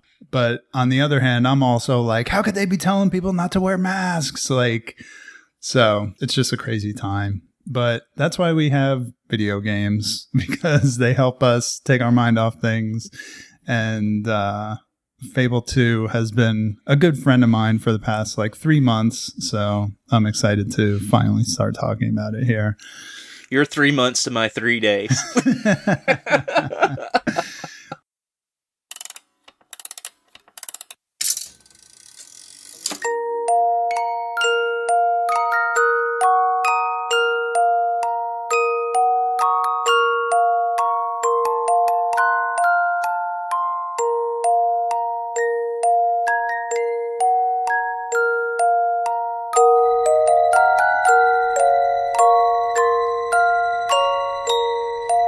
let's go over our participants. So, first of all, of course, you and me, as always, Dudley007, as always, Mr. Stubbs, as always, and then Disposed Hero came in, but he decided not to finish the game, which is fine. No problem. Uh, happy to have you along, Stephen. It's not a huge pool of people, but we had some really good commentary from the group as usual, which we'll get to in a little bit. As far as the development of the game, we really can't tell the story of any of the Fable games without telling a little bit about Peter Molyneux. So, Peter Molyneux's been in the gaming industry since the 80s. He's been around for a long time. He worked for a studio called Bullfrog Productions, and they made such games as Populous, Magic Carpet, and Syndicate. Bullfrog ended up actually getting bought out by EA, and Molyneux didn't really like the way it was going there. So he left and ended up forming Lionhead Studios. And they created such games as the Black and White series and the Fable series. Now, for a career that long, that's a super nutshell condensed version of his career. And it's very interesting. There's a lot of drama with Bullfrog being bought out by EA and then forming Lionhead, and then Lionhead got bought out by Microsoft. So there's all these like acquisitions and mergers and all business stuff in the in the history there. And also other developers that were involved in Bullfrog went off and formed other studios which have their own claims to fame and it's all very complex of a story. But Peter Molyneux is kind of one of those characters in the game industry. He's kind of like David Cage to me, David Cage of Quantic Dream, who we've talked about many times on the show as we've played most of their games now. He's kind of like this figurehead guy. He's a personality. He does a lot of outgoing media stuff, interviews, and one of his kind of quirks and something either you love him or hate him for is that he makes these really lofty promises about his games before they come out that mostly end up not coming to fruition. So there's this cliched example of when they were developing the first Fable game. He said, You will be able to plant an acorn and a tree will grow as you play through the game. So that ended up not happening. And all these other like lofty promises that he had made in the end, you you know, we played Fable 2, but the whole series of games is basically, you know, a cool Western style RPG with like hack and slash elements. You know, there's no world changing, game changing kind of things in it. So there's a lot of things about Peter Molyneux that a lot of people hate, but I'm actually a big fan. I'll just share one thing that's kind of a funny memory that I have. I was listening to the Giant Bombcast a long time ago they were taking listener questions, and um, one of the questions was, "Would you still play games from a developer who was convicted of murder?" And Bradley Shoemaker said, "Is it Peter Molyneux?" and I was like, I thought that was really funny because it just shows like some people really love his work. You know, for as many people hate him, some people really, really love his work. So I think I'm one of those people who really enjoys and loves his work. So when it comes to the Fable series, it was started in 2004 with the release of Fable on the original Xbox and eventually the PC. Fable 2, developed by Lionhead and directed by Peter Molyneux, was released in 2008 it is an Xbox 360 exclusive. You cannot play it on anything else except for an Xbox One, on which it is backwards compatible. This game never came to PC or any other platforms, which is odd because the other two games in the Fable series are available on PC. So that's a weird little footnote to this game. But yeah, that's Fable 2. Now, Rich, we usually talk about our histories with game series. I'm pretty sure you don't have one, but let me know. Have you dabbled in the Fable games? Ever fired one up? Do you have any history with the series at all? Or any of Peter Molyneux or Lionhead's project, Black and White or Populous, you know, anything like that? I have not. And furthermore, I want to say this is the first game that I've ever played on the Xbox 360. I've had this system for, gosh, maybe three or four years now. And uh, I bought it in a box at a pawn shop for 50 bucks. And this is the first time, not that I've turned it on, but the first time that uh, I've played a game on it. So, uh, yeah, I actually really like the controller a lot. I've never played with the 360 Oh, yeah. controller, and I know that people have hyped this controller up and how ergonomic it is, how good it feels. And I gotta say, they're right. It's a great controller. feels great in your hand, and uh, yeah, didn't have any issues with playing the game. That's awesome. I should note that I played it this time around on the Xbox One. I do own a physical copy of the 360, but it's actually on Game Pass, so I just downloaded it and played it digitally this time around. So yeah, my history with this game is kind of cool because it was around that 2012 time frame and I've talked about this many many times. I just completely revamped the way I play video games in 2012 in two major ways. I started tracking all the games I was beating. I was beating games first and foremost. Like if I started a game, it was with the intention to beat it and not just dabble and mess around with games, but to actually complete them. And the other thing is, I started playing RPGs again for the first time since the original Dragon Warrior.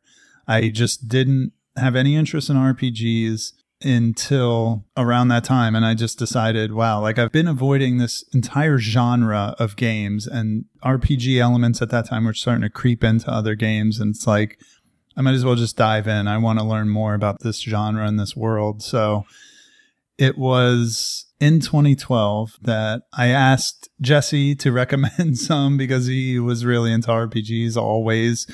The first one I played was Eternal Sonata, which was my first Japanese RPG. But Fable 2 was the first Western RPG that I played when I started playing RPGs. Now, Fable 2 is not this deep, you know, systems heavy, numbers heavy RPG, but it does have an experience system. It has magic, it has upgrades, it has clothing, weapons, etc., etc. So, yes, it's very light on the RPG stuff. Definitely like a baby's first RPG kind of situation. It was perfect for me at that time because I played it and I was just like, oh, this is very comfortable. You know, I'm not intimidated by any of the systems in this game. It's very tactile, intuitive, just a very easy game to get into. And on top of that, I really loved it. My first playthrough back then was very enjoyable. I really loved the game. I ended up going and playing the whole series. I think I went back to one and played one after that and then went to three. A lot of people don't like three, but I actually enjoyed it. But Fable 2, I think, will always be my favorite for reasons that we'll get into. So, yeah, that's my history with it. And that's why I was so excited to go replay it because I had that kind of history. It has a very special place in my heart. So, let's get into the story, Rich. So, last month we started something new called The Story in 60 Seconds. And, Rich, I really enjoyed this because, you know, the worst part of or one of my least favorite parts of doing this is trying to summarize and do a book report on the story of a game because I just can never keep all the plot points in my head. So I love that we've introduced, you know, where applicable and where necessary, we can do this condensed version of the story plot. So I understand you have one for this month. Indeed, I do. Story in 60 seconds. Welcome to the world of Albion. It's nearly 500 years after the fall of the Jack of Blades. The Heroes Guild has collapsed due to the rise of increasingly corrupt heroes and the citizens of Albion's will to destroy it. A more modern age of war has risen, cities have expanded, and a new evil lurks around the corner. You play as Sparrow, a young orphan of the streets whose only family is her older sister Rose. After your parents' death, the two of you navigate a life of poverty until one day a mysterious character appears and convinces you to purchase a magical box.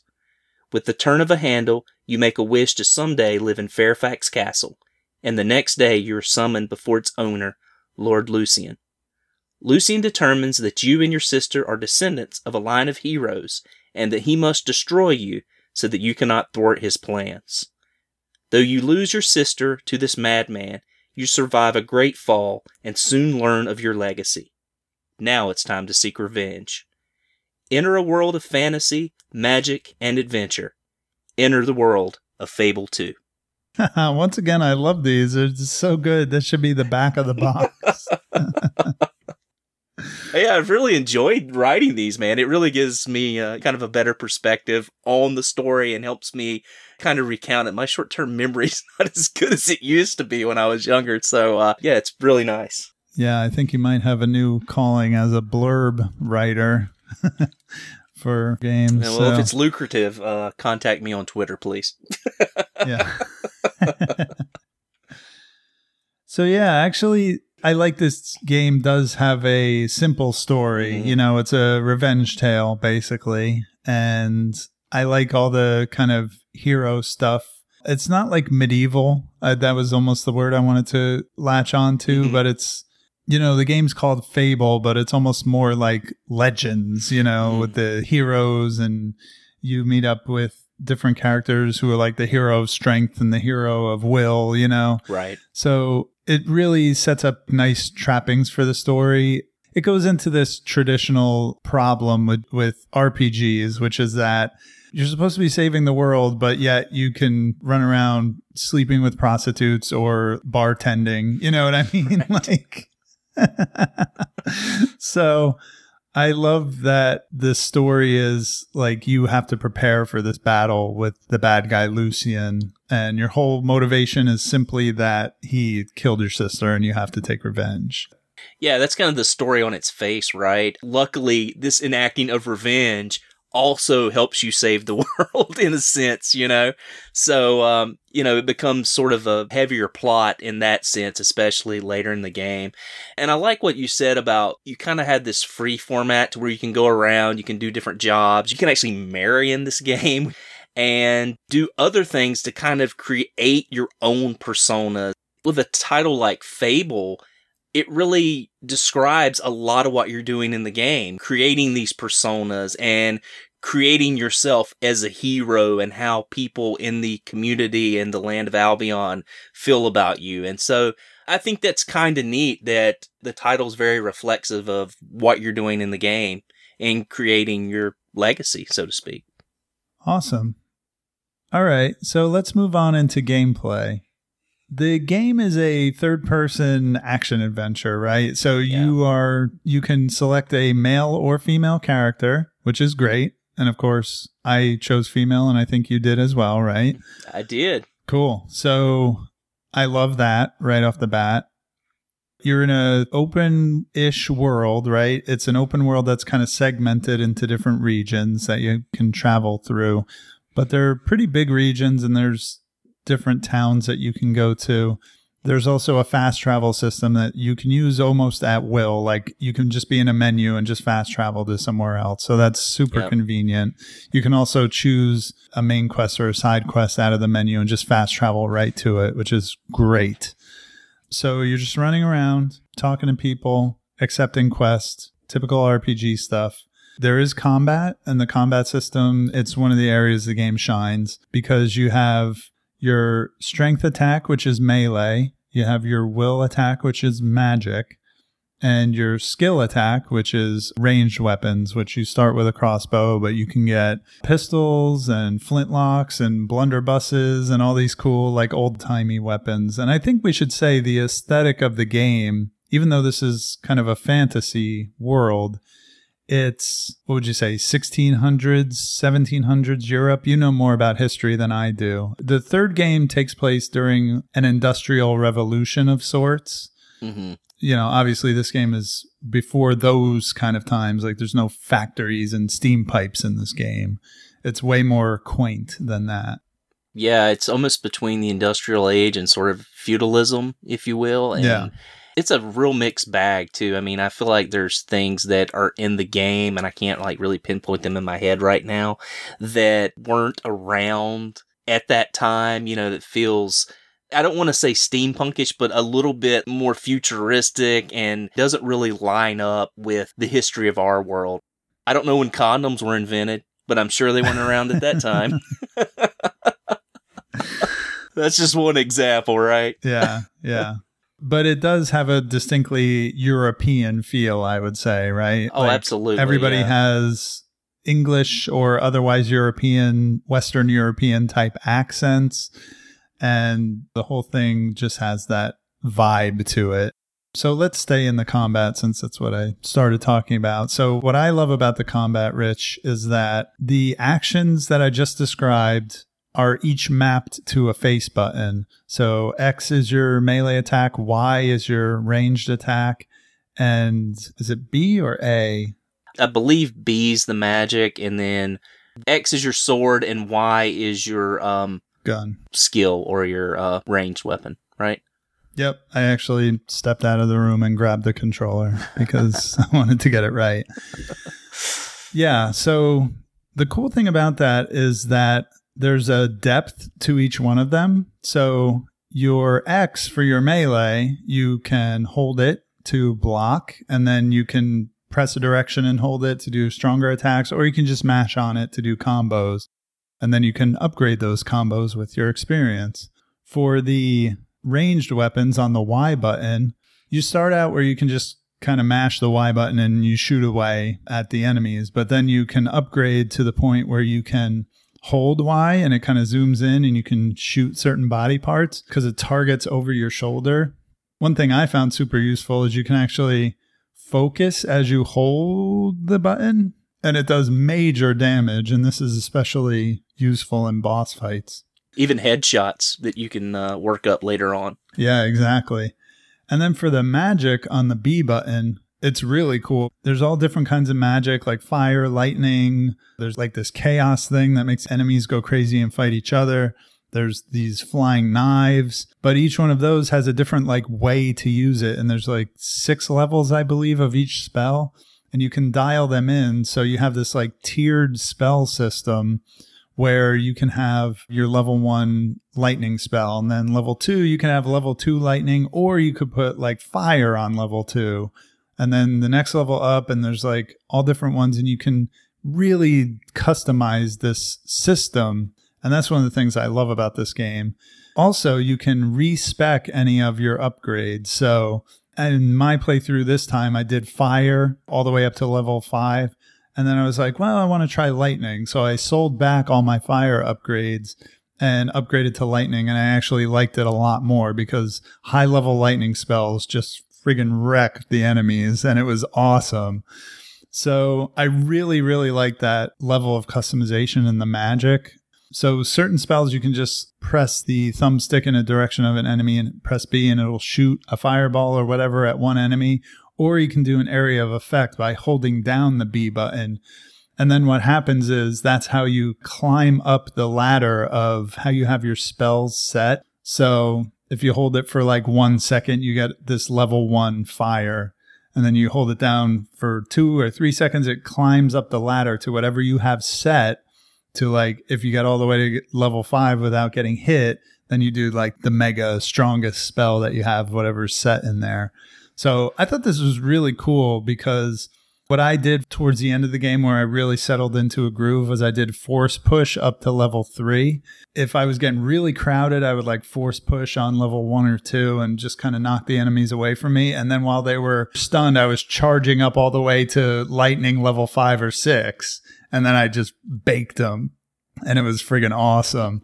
and then uh, I found that if you do things strategically like that, you get a little bit more experience. We should mention that the experience system is when you do damage, and especially when you defeat an enemy, you get these little orbs that are your experience, and you have to vacuum them up by holding the R trigger. And I actually think this is a really creative and different dynamic to an I experience yeah. system because they don't stay on the ground for very long. So if you're in a fight where they're just getting sprinkled everywhere, you really want to get those because that's how you get your upgrades. So one of the most valuable upgrades, in my opinion, is the dodge roll. So the dodge roll maps to the A button. So as you're running around hacking and slashing, you can dodge roll out of the way and vacuum up some of that experience and then go back to hacking and slashing. So, I mean, I talked about a lot there, Rich, and I want to let you jump in, but if it's not very clear and apparent, I'm a big fan of this combat system and I'm like very excited about it. it brings me a lot of joy. Uh, yeah, I'm a fan of the combat system too. I would say it's very button mashy as far as hack and slash if you're wanting to just go in and uh, fight melee. But then you can also do ranged or a combination of that and magic. It's a lot of fun to play around with. I would find myself hacking and slashing away and then hitting the ranged button up close because it auto targets. And in the middle of slashing somebody, just pull my gun out like that scene in Indiana Jones, just blowing them away. You know, it's kind of fun. I'll say this about the magic, and I don't know if this was just my experience or not, but I didn't feel like I ever got interrupted with any of my magic. Now, I would get hit and I would take damage as I was charging it up, but I, I never found that I got interrupted in casting. So, you know, it was kind of that okay, you can take some damage and then get off a spell. So it's kind of one hand in the other. But yeah, I really liked how the magic system, like you said, was set up in the tiers. And it was very easy and very intuitive to use. One of the spells that I used a lot was the necromancer spell where you could raise the dead. I found that very helpful because before I would go into combat, I would raise a group of the dead and then go into combat. And so if it was a large group, they would be more concerned with the ads that I had created than me. And so I could kind of space out my fighting that way and not get attacked all at one time by a bunch of people. So that was a spell that really worked well for me. And just to kind of go into what you were talking about with the experience, there were four types of colored orbs that you could get. One was red, one was yellow, one was blue, and then there was green, which you could add to any of the other three colors to put points in certain areas. I think yellow was that physical or ranged attack. Do you remember?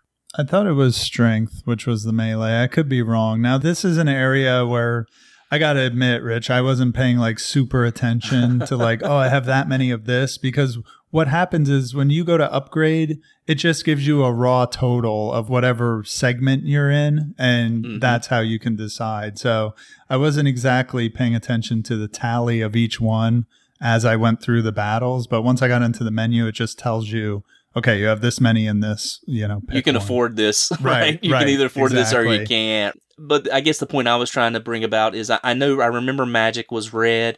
And so, like, whatever your red number was, and as far as what the upgrade cost, you would add the red plus the green, which could be used in combination with red, blue, and yellow to choose your different upgrades, which I thought was very creative. And I like this kind of freedom of choice, and it's not something that I've seen in any other video game besides this one.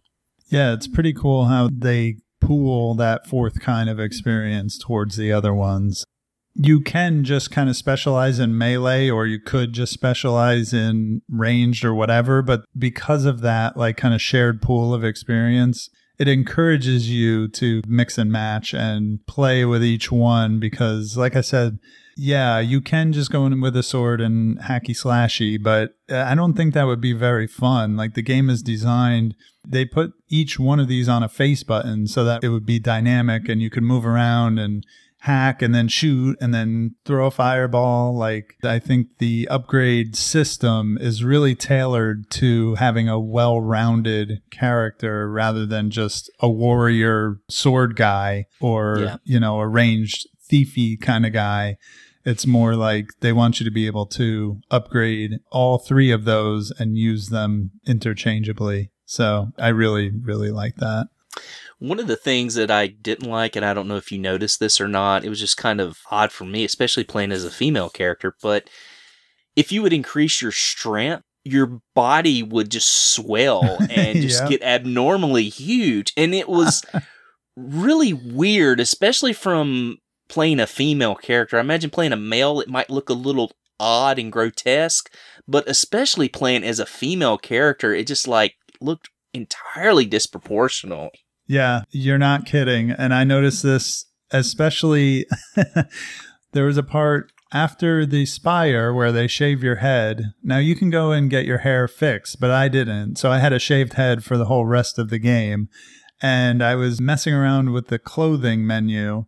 And at one point, I had all the clothing removed. So I just had this beefcake with this little bra on. And it just, it really did look like I mean, I've seen bodybuilding women and they're, you know, they're attractive for what they are, but this was just a monstrosity. So, Yeah, this was beyond Schwarzenegger in the 70s monstrosity. right.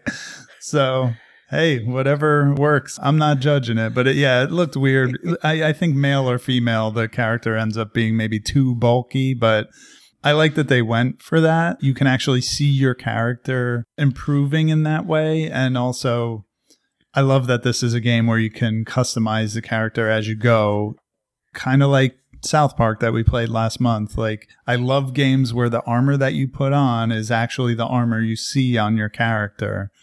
The outfits being a big part of the game, you can kind of mix and match and make your character look the way you want. But yeah, as you upgrade your strength, you turn into a beefcake and it's awesome. Just get swole. Yep, yep.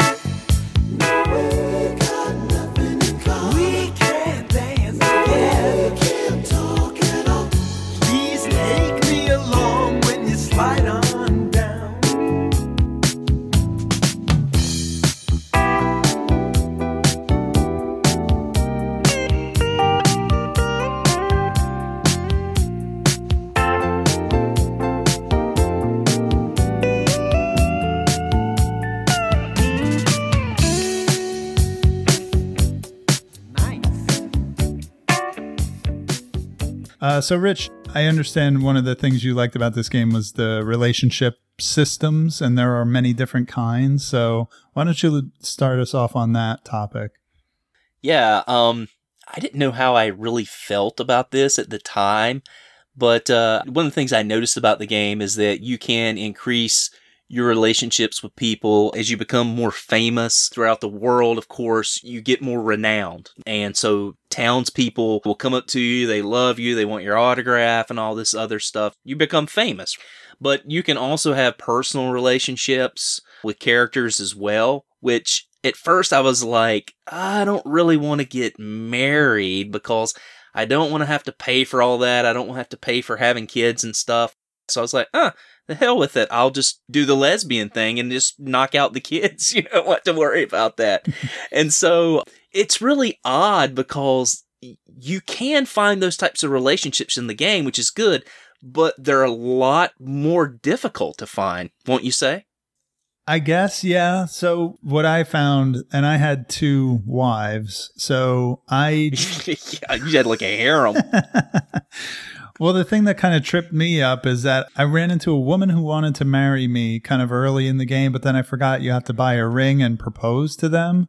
And also, Yeah. you have to own a property that you can live with them. So that wasn't a problem. I owned plenty of property, but then I had to Yeah, so did I. go, go to the jewelry person and buy a ring. And then I couldn't find the original person again. So I just said, ah, forget about it. And then throughout the game, I kind of wasn't even thinking of the whole marriage system. But then I ran into Kristen the Thug, and her meter was all the way up for me, and it was it was touching the ring icon. So I was like, oh, you know what? I'm gonna marry Kristen the Thug. So Now wait, was that out at the arena? it was yeah, it was in that little town outside of the um. What do they call it? The Gauntlet or something? I forget what. It's called. Dude, I'm gonna kick your ass. I married the same woman. Oh, nice, nice. I guess we'll have to fight over her. Well, it's okay because I also married Nora the housewife, so um, you know we can all share. It's it's all good. but you know the funny thing about the thug that I married is that when I went away for 10 years, she just disappeared. I guess she thought I was dead and disappeared. So that relationship never took off. But what I ended up realizing is that you have to set the house as your marriage household. And so I didn't know that. I had just proposed to her. Oh, okay. So I think that's the reason she ended up leaving. But no worries, I got remarried later. I did a quest, and I'm assuming you probably didn't do this quest, but there's one where you find these body parts and put this woman back together. So I actually had a necrophilic lesbian experience. So yeah, this game's great. Yeah, that's amazing. I swear, between the South Park game and this game, we're breaking so much new ground in, We in are. the podcast world. We're open minded here, you know? It's funny, I played this game around my kids a lot, and like, oh yeah, I want to start a relationship with this woman. And I just had to keep walking around and stuff until my kids would go out of the room so I could actually do the sex thing with them. Yeah. Now in the final town, there's like Betty the whore and Tom the whore. So you, you probably had to be careful with that as well. And you can marry them. I tried to marry Betty, yeah, but I took her through uh, a forest and she got killed by werewolves, Oh, unfortunately. Whoops. So I just ended up with one wife at the end. And what's funny about this game is that you mentioned that you can actually have safe sex during this game. You can get condoms, but if you have a lesbian experience, you can't have safe sex, which I think's Interesting. one of the weirder things in the game, you know? Yeah. Believe it or not, I did not have sex. I just got married Okay. and set the budget high so my wives would be happy and that was it. So I didn't experiment Uh-huh. with the with the sex mechanic. Okay. I thought you had to consummate it. I thought that was the only way for it to work. Well, there's so many things in this game that you can just leave hanging. You know what I mean? Like there, I had No pun intended. exactly. Like I had plenty of quests that I just left open because I didn't know how to finish them or whatever. But I did get the cutscene because every time you marry someone, you get a cutscene, and it's like the village is gathered to witness, and you know. Yeah. So I got that, and I had the house all set up in a budget and everything. What was your budget? I'm curious. I don't remember. I mean, by the end of the game, I had over seven million gold, so I just set it like to like two hundred percent of whatever it started at, or whatever, to just keep the person happy. Oh, I, I jacked it up all the way, man. 10,000 a day. Nice, I was pimping nice. it. That's cool. So while we're talking about the interactions with characters, I want to know how you felt about the emote system in this game because it's almost like now you've played World of Warcraft, right? So I've Mhm. never played an MMORPG, but I get the feeling that this game is similar to an MMORPG in a lot of ways. And one of the things that makes me think that is this emote system. So you can pull up a wheel with the R bumper and you can pick an emotion, right? So do you want to be funny? Do you want to be mean? And then there's a couple other ones, but the main thing is funny or mean because you're either being positive or negative or scary is another one, right? So you earn these as you go through the game by doing side quests or just as you progress through the main game. But um I think they're great because it's just this kind of funny part of the game that when you get people to like you, they have these little hearts over their head or they want to give you a gift. So there's an icon of a gift over their head. And you can do funny dances or you can fart until you shit your pants and they will just flock to you. And you can be in the town square making muscles or doing a thumbs up. And I just love doing this. And it's such a good, funny time waster. I put a video on Twitter where I had the character run into the square and start farting, and all these people flock up to her rear end. And the one kid goes, Can I have your autograph? and I just think moments like that are so hilarious. And there's such a great, like, wholesome ish sense of humor to this game that I just really love. And the emotes that you can do on command really play into that. So, what did you think about those? Well, first of all, pro tip those thug women love you to fart on them. Yeah. Most people hate it or are insulted by it. For them, it's like a turn on. I have no idea why, That's but it's kind of great.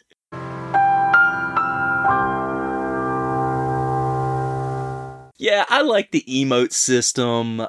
I guess that is the best way they could set it up. I felt like it was a little bit clunky as far as like choosing things. You know, you had to use the thumbsticks to get it right on something. It was a little slow until you really started to figure it out. You could map some things because there was like another wheel at the bottom where you could use your D-pad to choose things, especially with your dog, which I hope we talk about as a character of this game.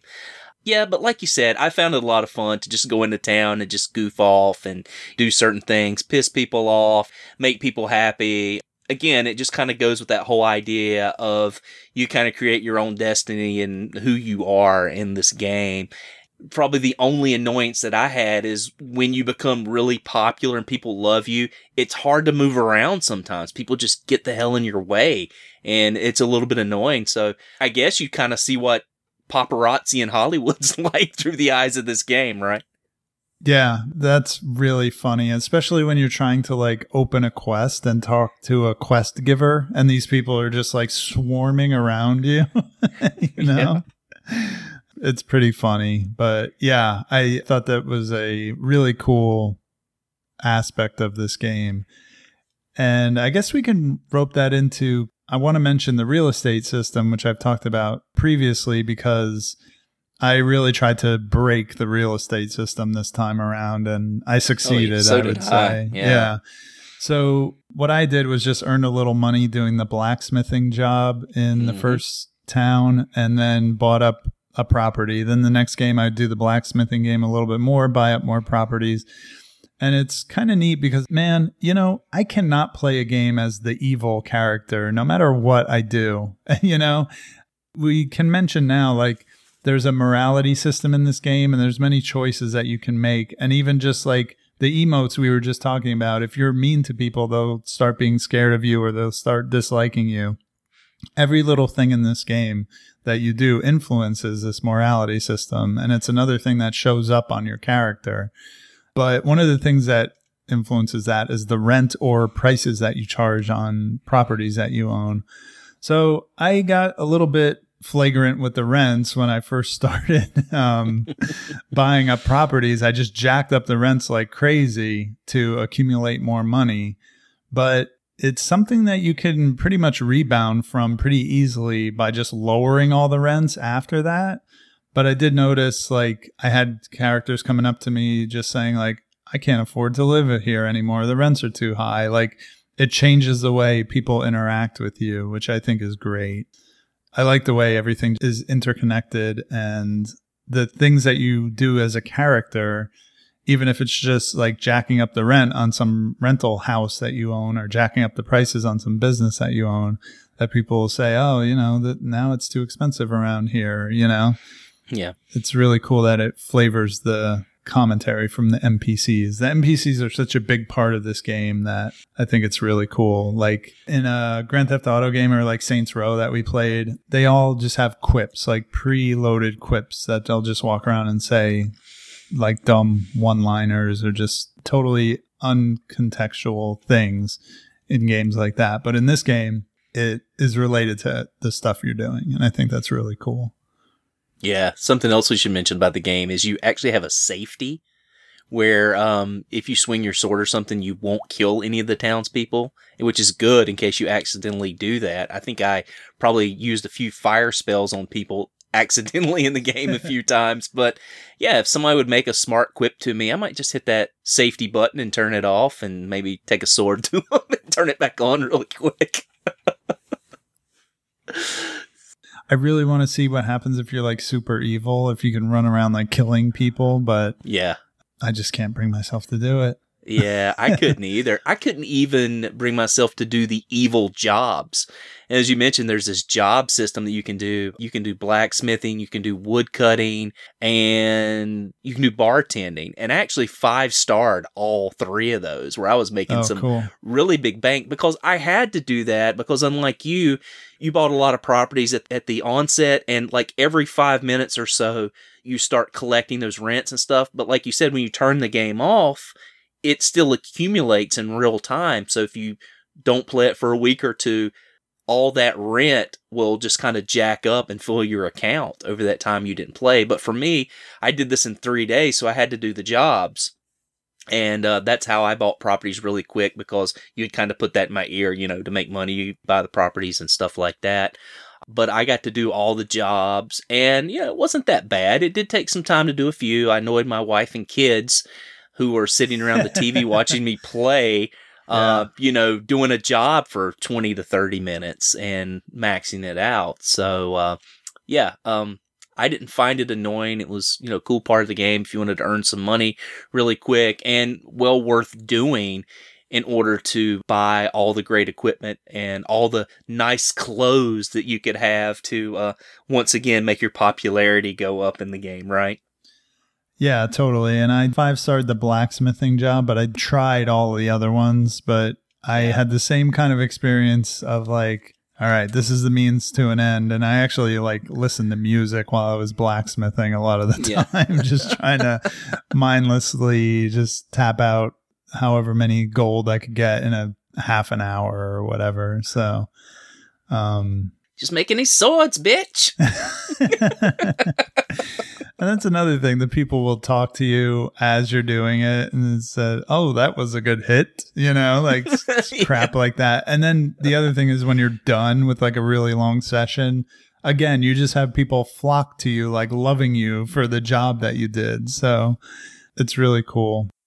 So while we're on the economy, you brought up you buy your weapons in the game, you buy your clothing in the game. It's not exactly armor, it more affects how the NPCs react to you. So I played most of the game in the rich woman's outfit.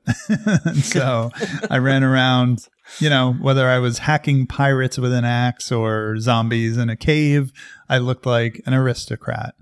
So I really like that. Another thing too is an, there's an item system, right? So there's potions, all kinds of trinkets and gifts that you can give to people. Like I was talking about the wedding rings, you have to actually go buy them at a jewelry vendor. But one thing I wanted to mention, because it kind of ties in with both the economy and the battle system, is that I had this point in the game where I was like, man, I'm going through a lot of potions because I'm just running around. Maybe I'm being kind of sloppy, but I'm getting my butt whipped in some of these battles and just going through a lot of potions. So I was running around like, oh man, where's this like potion vendor in this town that I'm in? Come on, this is a pain in the ass. But what I realized is the game, if you die, has a very, very soft penalty, which is you lose like a little bit of your experience. And I, I don't know what it's proportional to, but there were sometimes I died where I would lose like 2000 experience. I was like, oh, dang, too bad. Right. But then towards the end of the game, it's like you were knocked out and lost 90 experience.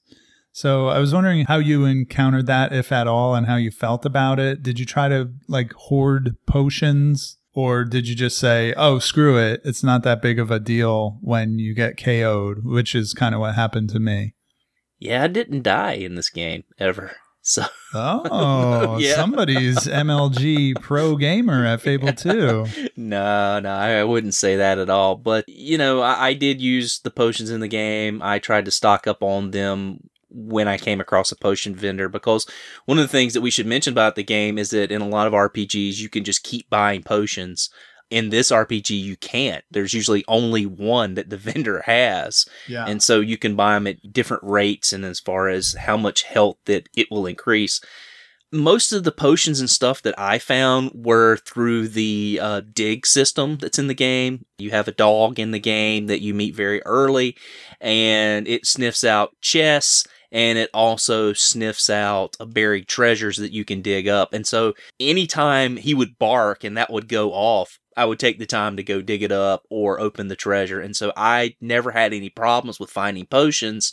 And for that reason, I didn't die. I think I ended the game with like 11 or 12 of those rejuvenation potions, which basically bring you back to life if you die. I did die a few times, but I always pop back up. So I never experienced a true death in the game. Wow, that's pretty cool. I wonder too. I know you did a lot more of the side quests than I Mhm. did, and you also get items from them too. You so- do, yeah. Yeah, well, that's pretty cool. I should say there's another potion too. There's potions that give you experience. And I had a lot of these in my inventory before I realized you can just press the X button to use them as soon as you get them. And it just kind of throws experience out into the air and you just vacuum it up. Yep. So those came in handy too, especially like there was a few times where one of those like leveled me up into being able to purchase something. So that's pretty cool when they came in handy like that. But you brought up the dog, so that was actually one of the only other things I wanted to talk about with gameplay. The dog to me is one of my favorite parts of this game. Some people hate it because they think it's kind of useless. He runs around and gets injured a lot. I think that's something that a lot of people get annoyed with. But I actually love the dog. I love animal companions in games, especially dogs, and this is one of my favorites. Something's ringing a bell in my mind, like we've talked about this before, like dogs in games. Like, That was one of our questions of the month. One month was about uh, favorite companion in a game. And I believe the dog in Fable 2 was brought up. okay, cool. Well, yeah, because there's a lot coming to mind, like Fable 3, Persona 3, Mhm. um, and Tales of Vesperia are my favorite ones. Well, in in Persona 3 and Tales of Vesperia, they're actually party members, but they're also like your companion in the story kind of thing. In this game, it's more like Fallout 3, where you just have the dog running around with you. You don't control it in any way. It's on its own AI. It just runs around. It fights when you fight. And as you said, Rich, it sniffs out treasure chests and also dig spots.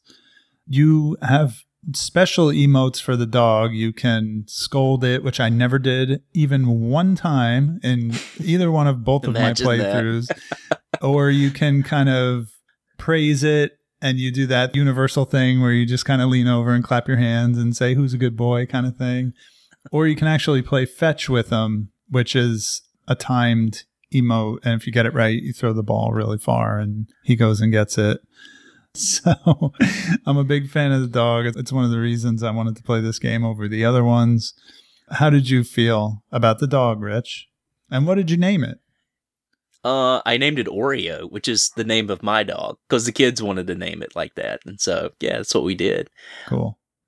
I really like the dog a lot. I will agree, though, the dog getting injured was really annoying. You didn't have to buy a specific potion to heal the dog if he was injured.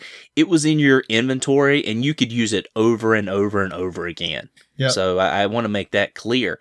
And it just felt sort of useless. You know what I mean? It felt like unnecessary. And the thing is, if the dog's not healed, the dog will not seek out treasures and will not seek out the dig spots like it's supposed to. So I did find a few times where I didn't really realize that the dog was injured and I probably missed out on some stuff. And that was a little annoying. And so I, I did find that that was unnecessary. But the dog as a companion as a whole, I really liked. I don't know. I, I feel like sometimes when you're a character and you're roaming around an open world and it's just you, there's this feeling of loneliness and isolation. And as odd as it is, and it being a video game, it's just kind of comforting to have a companion running alongside of you as you're traversing these worlds and as you're fighting these battles. So, yeah, I, I thought it was really cool. I really liked the aspect of digging up stuff and uh, having someone that could help find the treasure chests or find these artifacts, which is a big quest in the game. Awesome. Well, I agree with you completely. That like sense of companionship was great when you're running around wherever you are. So very cool. I think there are probably other gameplay elements that I'm not thinking of, not remembering right now. Maybe they'll pop up as we continue our discussion. But uh, I think we're ready to move on to a different topic, which would be graphics. Is that cool? That's great. All right. So let's talk about the graphics and environments in this game. I mentioned before that the game is set in kind of a, again, broadly educated guess here 1600s, 1700s kind of Western European environment. It's an Xbox 360 game, so you're getting those seventh generation graphics. I want to say slightly cartoony. Now, it's not cel shaded in any way, it goes for a more realistic graphical look, but the character models are a little bit cartoonish. I would say the strengths in this game graphically is not that it's particularly colorful, like it's not super vibrant except for in certain segments of the game where it really wants to be. But I thought the game was actually very lush looking. Like the vegetation in some of the areas looks like real life woods basically, you know. And I really liked like the paths and roads and the buildings were all pretty cool and well laid out and designed. The towns were laid out and designed very well, like not difficult to navigate, pretty hard to get lost in these towns. They're not huge, but they're also intuitive to kind of walk around and figure out where you need to go. As a matter of fact, we didn't even mention the breadcrumb trail. That was kind of a, another major gameplay thing. I'll just say real quick there's a breadcrumb trail that when you have a quest, whether it's a main quest, side quest, whatever, whatever you have set as your current quest, there's this golden light trail that leads you to that quest. You can turn it off, you can set the intensity of it however you like. And it's also very glitchy, right? So if you're in a Mm-hmm. town with a bunch of crossroads and intersections, it tends to bug out a little bit. And sometimes you have to just stand still and let it reset itself Yeah. but that's another major part of this game. I leaned on it pretty heavily. How about you, Rich? Yeah, absolutely. I Okay. it was a great part of the game. Yeah, I liked it. Um, yeah, it's this little golden sparkly trail. But like you said, it does kind of bug out a few times. But especially if like you're at a crossroads or if you're running during the game, it'll kind of bug out. But if you just stop, it'll just reset itself and it's great. I like being able to pick a quest and know where I'm going next, especially in a game this vast and open world. So uh, yeah, I, I really enjoyed it as far as the graphics and environments are concerned, I totally agree with you about the landscapes and the towns and everything. I thought they were beautiful, really lush, and well done. If there was something that I would say I really didn't like, it was the appearance of the characters. I thought that the facial expressions of the characters were kind of bland and a lot of times were very repetitive especially like for different social classes and stuff i felt like i was looking at the same characters all the time. I don't feel like the facial expressions were very well drawn in this game and the character models were a little strange and off at times. I felt like the parts of the game where you played as the kid in the beginning part and then in the dream toward the end I felt like those scenes seemed a bit more cartoony.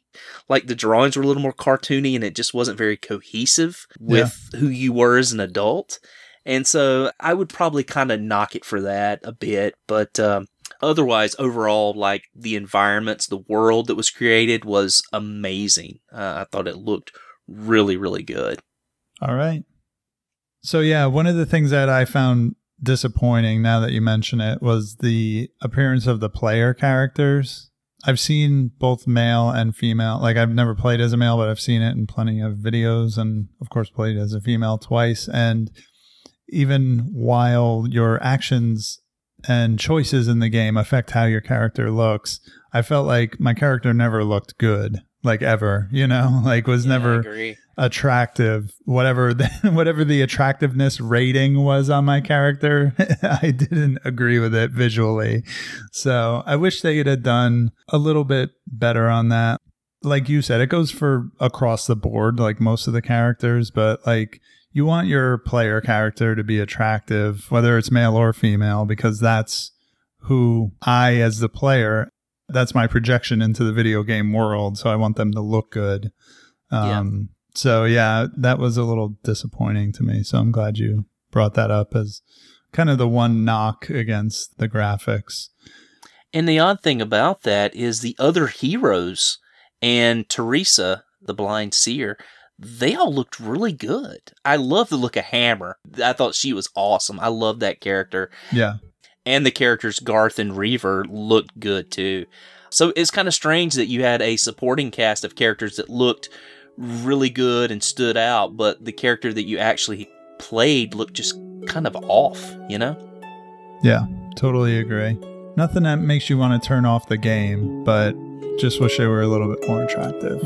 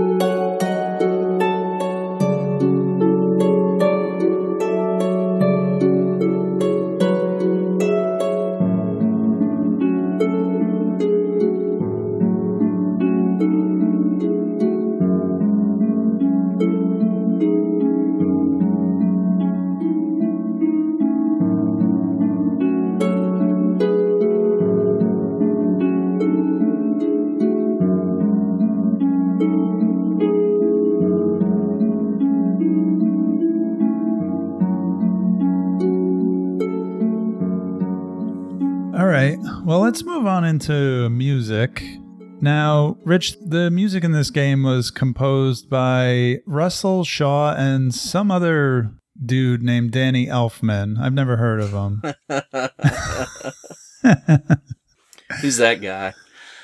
yeah. So, of course, Danny Elfman's one of the most popular and well known Mm, composers yeah. of movie music. So, it was kind of cool to hear his work in this game. If you don't know him, if you've ever watched a movie by Tim Burton, he does like all of Tim Burton's soundtracks. And if you've ever listened to the 80s band Oingo Boingo, then he was a part of that before he started doing a lot of stuff for the movies. Yep. So the music, I mean, if you know Danny Elfman's music, you kind of know what to expect. And no disrespect to this other gentleman, Russell Shaw, and it, you know, he's noted as having worked with Peter Molyneux on other projects as well. So between the both of them, I think they created a really nice soundtrack. It has that kind of fantasy fairy tale vibe with like a lot of bells and xylophones, like those kind of percussive instruments. But then in the lighter parts of the game, you got the woodwinds and it's orchestral, but it's also very accessible. Like it's not just generic. We talk a lot about, we play these action games sometimes and they just have, oh, it's just generic movie action music kind of stuff. This, I feel like, has a lot more character and helps put you in the mood for whatever you're doing. And, you know, there's battle music that's more intense. Now, having said all that, as much as I enjoyed it, there's no one piece of music that would be like, oh, I really like the song that was playing when you're doing this or that. That didn't happen to me, but the music in general, I would say, is very good. It's always appropriate, and I give it my thumbs up seal of approval. What about you, Rich? Yeah, man, I'm going to have to disagree with you on this. And Okay, I'm even more disappointed now that I know Danny Elfman was involved because I didn't know that until you pointed it out just now. But uh, I agree. I felt it was appropriate, but I felt that it didn't have that really like hardcore adventure sound in it. I just feel like with a game that's titled Fable, there needs to be something like kind of more pompous and uplifting, you know? And usually, like, we'll say, oh, the music was good enough, and I just didn't really notice it. But with this music, I felt like it was so unimpressive that I actually noticed how unimpressive it was. Again, it's just me, and that's, you know, how I felt about it. But honestly, I almost felt like I was playing this game without any music. Unlike you, I don't play the game with headphones on. I know you do that a lot. So, you know, maybe you were able to hear something that I wasn't. And so, you know, maybe I'm off here in my, um, And maybe I'm off here in my criticism of the game, but you know, that's just kind of my takeaway from it. Okay, that's fair. I just would throw out there I didn't play this game with headphones. I don't usually play games with headphones unless it's VR or if the game tells me to, like in Senua's Sacrifice. But yeah, it's an option that's out there. There was some other game I was playing too that was just like really loud and abrasive, and I was playing it when my wife was trying to sleep. So every once in a while, I will pop on the headphones if I need to, but it's not like a common practice. While we're talking about the sounds, I think we should talk about the sound effects and also the voice acting. So I wanted to talk about these two things in particular. Especially in battle, I thought the sound effects were really cool. They got the basic things right, like the clanging of the swords and I really like the sound of the blunderbuss. I like I've never heard a real blunderbuss be fired, but it sounds like this big like bassy like boom kind of sound every time you fire it. It's very satisfying. And then, you know, electric spells make electric buzzing noises and they got all that right. I don't have any like super commentary on the sound effect work, just that it was done really well and competently. I don't know if you have anything to add to that. No, I totally agree with you there. I thought these sound effects in the game were great. As far as the voice acting was concerned, I actually really liked the voice acting in this game. You know, most of the voice acting you got was from the main characters. Theresa, I thought the voice there was good. Hammer, I loved her voice, and Garth, and you know, even Reaver with his cockiness and everything was a little over the top, but still really good for the character portrayal. So, yeah, I, I like the voice acting in this game as well. Yeah, totally agree. Top notch voice acting.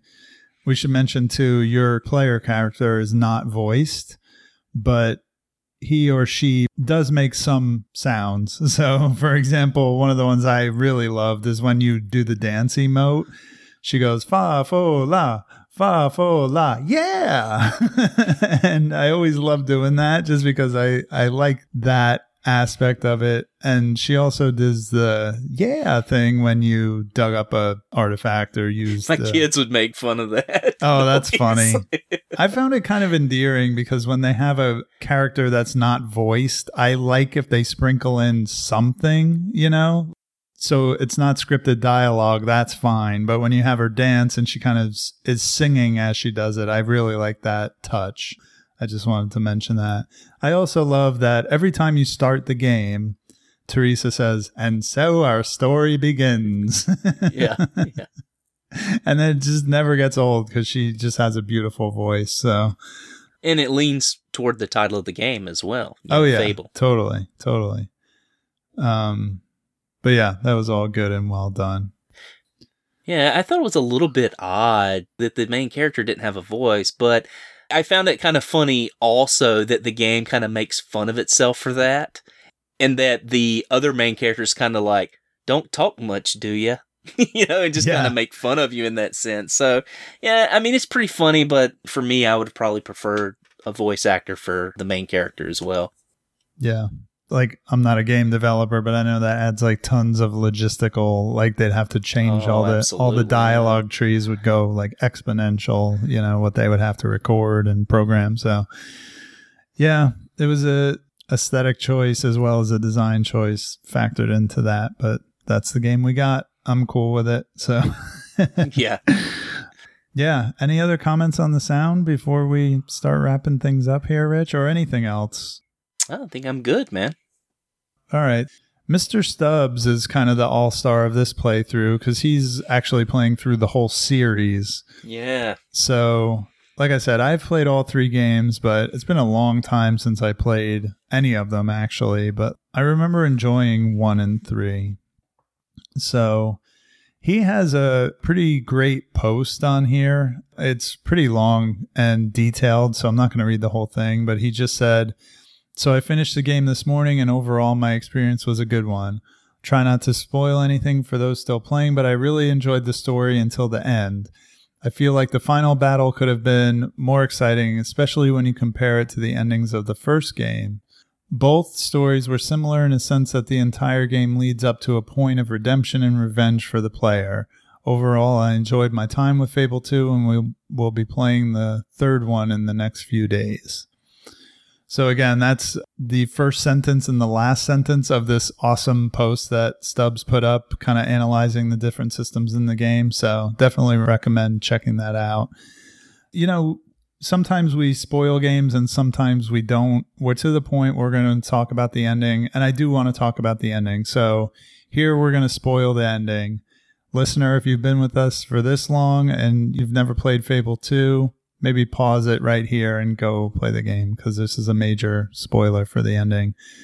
So, Rich, this is kind of a weird one, right? And I remember the first Yeah. time I encountered this, I was like, what the hell just happened? You know? um, so you finally get your chance to confront Lucien. And first of all, he shoots your dog, which Yeah, I know you cringed on that. yeah, that was bad both times. But then what he's going to do is he has your three heroes that you've assembled throughout your game, throughout the main story missions, and he's going to steal their power so he can have the ultimate power. And he has this thing called the Spire, which is just this massive fortress tower where he just has a bunch of slaves and he's power hungry and just wants to enslave everybody what happens is you basically pull out this MacGuffin from the beginning of the game, which is this music box that you bought from a street vendor when you were a child in the beginning of the game, and you make a wish on it in one of the earlier scenes. In this final cutscene, you just pull it out as he's trying to drain the power from your compadres there, and it stops that from happening and pulls the power back into the music box. So then he turns like Super Saiyan and gets all red and he starts making a speech about how, you know, you think you've won, but blah, blah, blah. And he goes into this monologue. And at that point, there are two things that can happen. You can either just shoot him and it's it, the game's over. You just hit the Y button, shoot him in mid sentence. He falls off this pillar that you're all standing on, game over.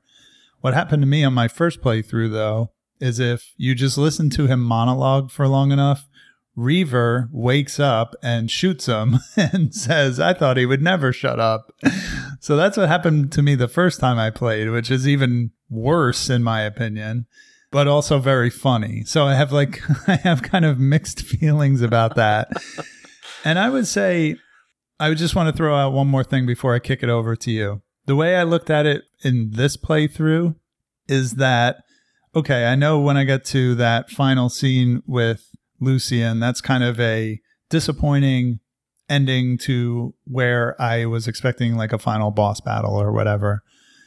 However, the way I try to frame it in my mind, and let me know if this is really stretching, but I look at it as the final boss battle is actually where you fight the spire piece on the beach and you have to shoot Mhm. its weak spot on top of it and then it keeps spawning enemies that you have to go fight and garth is there like uh, casting his lightning on it to me Playing the thunder rolls. yeah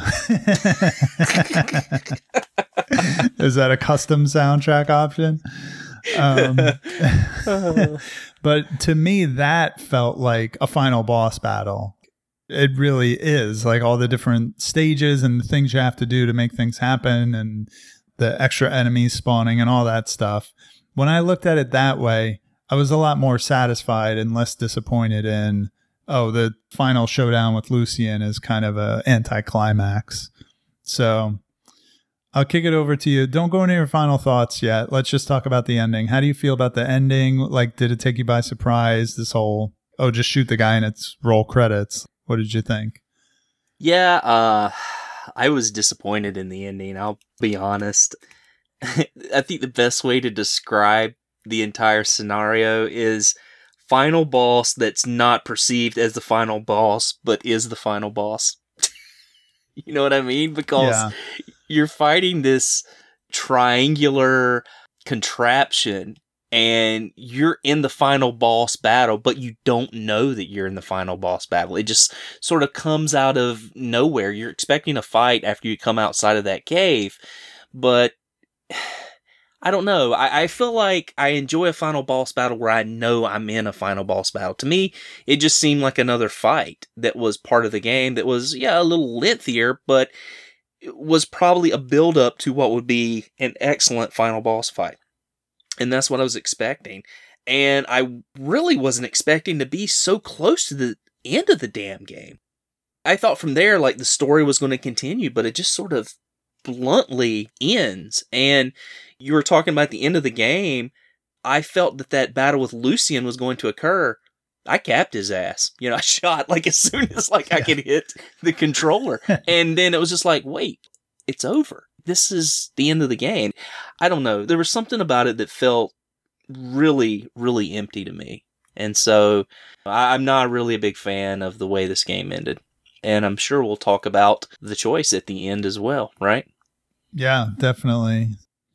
Yeah, so I think on a second playthrough, getting over the shock of, you know, that whole feeling of, oh, that's it? It's over? Like when you know it's coming, it's a little bit easier to swallow. I'm not going to ask you to go and play the game again, but maybe years down the road you will, and you'll have it in a different perspective, kind of the way I did this time around. And one thing I would say that you kind of reminded me of is that if you just went through the story missions of this game, it would be actually pretty short. But the game does a really good job, first of all, of encouraging you to do kind of side stuff by making the side quests pretty attractive as far as rewards go. And also, they're very interesting. So, to anybody who plays this game, I'd recommend go through the side quests, not all of them, but you know, pick a couple and see how you like them. But then towards the end of the game, it kind of forces your hand because to recruit Reaver, you have to have a certain amount of renown points. So this was kind of a annoyance to me this time around because I was trying to finish the game and I was about 9,000 renown short, which is at least two side quests. And I was doing one that was very long and complicated and it ended with trying to find 10 pieces of treasure in this really intricate beach environment and I couldn't find them so I just bailed yeah. on the mission. So I was actually kind of annoyed at that and Dougley 007 had a comment that said, I got sucked into the side quest and didn't finish it. I think I'm close. I'm about to get the thief guy. He's talking about Reaver. He said, getting my fame up is time consuming. It feels like a way to pad the game. So I like half agree with him there. I think Yeah. that if you play the game kind of naturally, it doesn't feel padded at all. And I didn't feel like like there's so much in the game that's available to you that I wouldn't call it padding. I would just call it like, uh, you know, th- that should have been optional. Why are you making me do this now? Like, I guess this is from a time, and we're still like this now. We want games to be longer and bigger, and you know, lots of content, content, content in a game. So. I think there's an element of that. Like, hey, buddy, you want to recruit the last guy? You got to do some side quests. You know what I mean? So, yeah, so I understand the mixed feelings of the ending. Well, they're not even mixed in your case. You just didn't like it. So, totally understand. Again, on a second playthrough, it's a little bit easier to swallow. So, the other thing that's an element of the end of the game that you mentioned, Rich, is the final choice, which is kind of weird contextually because Theresa says, okay, you've defeated Lucien, you have control of the spire. She tells you, like, you have all the power of the spire at your disposal and you can make one wish, anything you want. But then after she says that, she gives you three choices. So it's not exactly anything you want. Um, so choice number one is to bring back all the people who died under Lucien's hand in creating the spire because it, it was made with slave labor. The second choice is to get back your family members, including Rose and the dog. And the third option is riches beyond your wildest imagination. Now, obviously, I didn't choose riches because I had a 7 million gold bankroll. I had more money than I would ever need to spend in this entire game.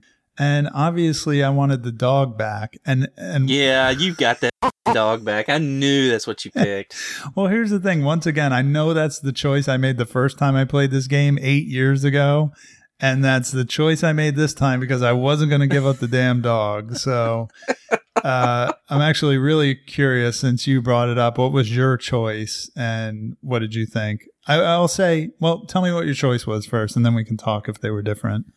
Oh, they were different. Okay. My son got really pissed at me for my choice. you know, I, I have this issue with separating myself from a game sometimes when it comes to choices. And for me, it was doing the more utilitarian thing, the mass over the self. Yeah. And so I chose to bring the people back. And my son was just dumbfounded. He's like, Your family died. Why wouldn't you bring your family back? If something happened to us, would you not want us oh, back? Oh, damn. and dude, just guilt, you know, just total guilt trip. And I had to explain to him, it's like, well, first of all, this is a video game, you know, and that choice would probably be a lot harder for me if that were the case. But bringing more happiness to more families over a choice which I feel like is more selfish, and I don't mean that in a negative way in the term selfishness, but more selfish and self gratifying. So, yeah, the choice that I made was to bring back the lives of all the people who had died making the spire. And so, how did that play out in the post game, if at all? Because there's some dialogue towards the end, and then in my choice, there was an item that I got, which I'll explain in a minute. So, what happens when you choose the people? Uh, when you choose the people, they basically just erect a statue to you. Okay, that makes sense. yeah, a big statue, and it's not even in the town square. So yeah, that sucks. Um, you do not get the dog back, which is odd because, like with the artifact quest, you need the dog to find the things to dig up. Mm, okay. So you don't have the dog anymore to find digging spots and to find treasure chests. However, they did put something in the game where you get that gold path where you can follow that and a, a golden ring appears and you can dig. So you can finish that archaeology quest without the dog.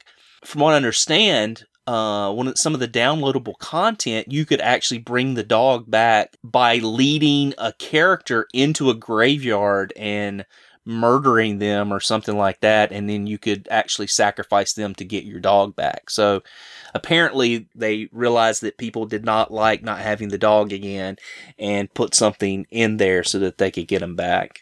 Uh, so I, I thought that was really interesting. I'm curious what happened in your ending. So, two interesting points to choosing to have your family back is that first, Hammer kind of criticizes you when you're still in the group before you get kicked out of the spire. And that's what I'll say about Theresa kind of lying to you. She says, Well, you go live your life. The spire is mine now. And I was like, What? so, um, Like, is that a setup for Fable 3? I, I don't know. yeah, I don't know. either. We'll spoil it. Um, but Hammer, criti- she says, you know, all those people who died have families too. What about them? And it's like, oh, too soon. Um, but then the other, Yeah. the other thing is, um, so you make that choice thinking, oh, I'm going to get Rose, my sister, back. It'll be interesting to see, like, is she still the kid or is she grown up? Like, how does this work? But all you get is a letter, and it says something like, I woke up in a forest and there's a nice man helping me. And it's very vague and ambiguous. And I haven't looked up, I should have, but I don't know what the fan theories are. If it's anything confirmed, like who it's supposed to be, or if it's an existing character in the game, or if it's just sequel baiting or whatever. But that was a little bit weird. And again, like kind of unfulfilling. Like I wanted to see Rose again. Like how would they have her reinserted into the world? But it wasn't like that. You just get a letter from her. So quite interesting. I'm kind of curious too now, like how much gold do you get if you choose the gold ending? No idea. I guess to choose that ending, you would probably have to do the path of evil. You know what I mean? If you were going for the most evil you could attain in the game, that would be the path that you would probably want to go down is choose the money over everything else, right? Yeah, it doesn't make sense to do it if you played the whole game as a good character. I just looked it up because I really wanted to know and I didn't want to leave it hanging. You get 1 million gold if you choose the gold ending, which is a pittance. You can turn the game off for a week and get there. yeah. So, yeah, the gold ending just doesn't make sense. Unless you were really like not gaming the real estate and didn't do any of the jobs. But then the other thing too is are you going to play post game and keep doing side quests? Maybe then a million gold would be useful. Now I'm curious. I want to see what happens. Can you go over 10 million gold? And I'm at about seven. So I'm going to keep just booting up the game like every couple of days to see how high the gold can actually go. It's doubtful that I'll go and run around and do more side quests. I don't know. But um, the ending of this game is very interesting. But I don't know. I'd rather feel like interested or annoyed or pissed or say that's weird or that was different, you know, rather than, I don't know, something that was boring or just a crappy end boss. We've had a lot of crappy traditional end bosses in our playthroughs as well. So at least this was kind of an interesting take on a game ending. You know what I mean? Yeah, absolutely. Well, we've labored on about the ending of the game. I think it's now time to go into our final thoughts. And Rich, I'll kick it off to you. Yeah, so for me, I thought the game had a very interesting story. You know, it was your classic revenge plot slash save the world plot. It was nothing extravagant, but I felt like it had enough to keep me going. The game, to me, had a lot of these fetch quest moments, which at some points were a little bit irritating because it's like you said before, oh, you have to have this much status to move on. Oh, you have to do these side quests. And I felt like that happened like three or four times during the game where you were forced to do side quests and you couldn't continue with the main story until you did. But I think that kind of lended me into appreciating the side quests more and for me to wanting to finish all the big side quests. Now, some like rescuing prisoners and things like that, you could just keep doing those over and over and over again. And those aren't the quests that I'm talking about, but there were others where you could get renown points by finishing these quests. And I did every one of those quests. And it was kind of neat. It really kind of enhanced the story because sometimes you could rescue people and they might die along the way and, and everything wasn't sunshine and rainbows. There were some very tragic stories that kind of went along with those quests and so i found that very interesting.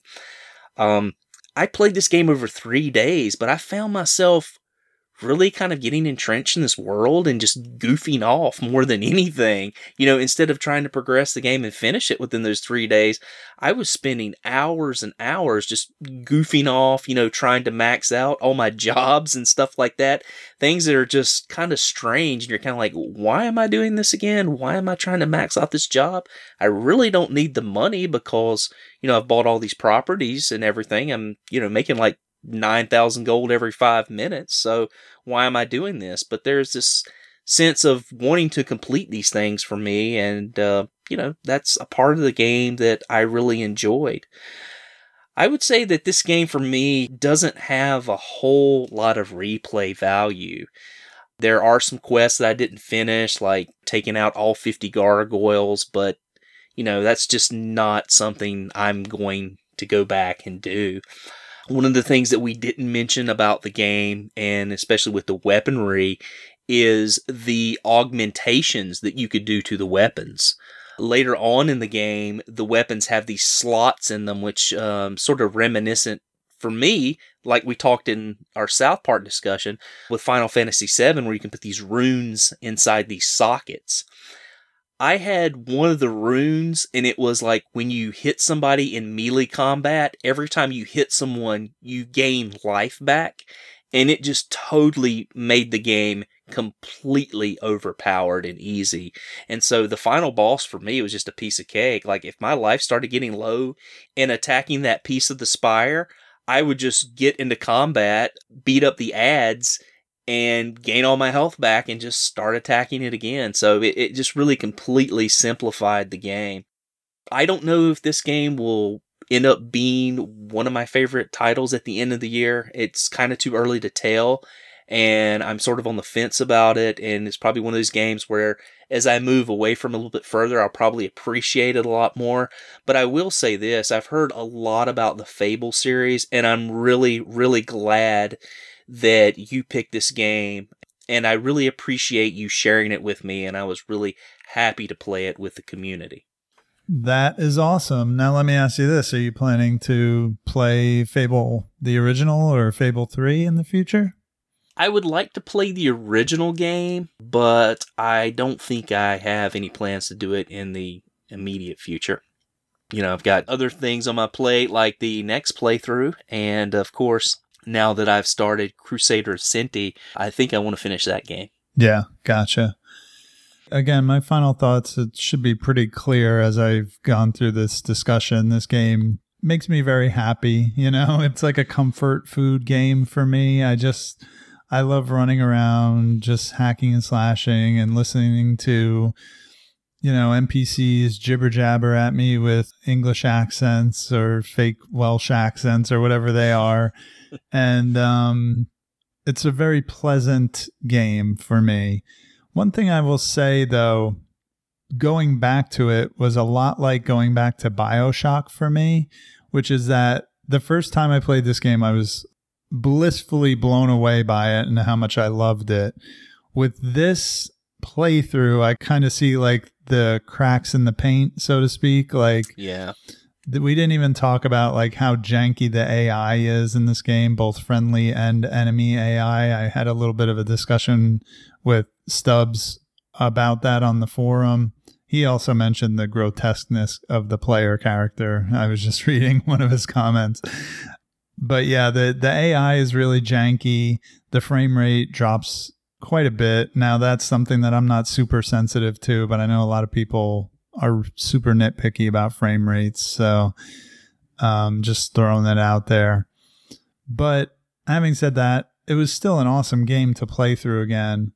And I would highly recommend it to pretty much anybody because it's one of those games that's really easy to get into and you can go your own way with it, right? You can screw around with jobs, you can screw around with the real estate system, you can do side quests, you can just wander around the woods getting into fights and trying to level up.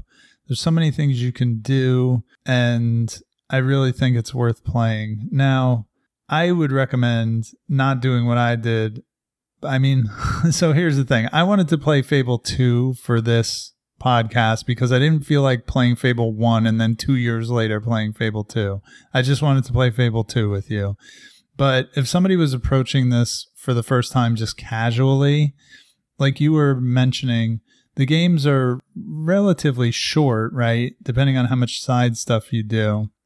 You can play them in any order because of the story. They're not really related, but I would recommend going through in order because what I found was Fable 2 to me is so good that going back to Fable 1, I didn't enjoy it as much. Now, I know Stubbs would disagree with me based on his comments on the forum, but that's my take on it.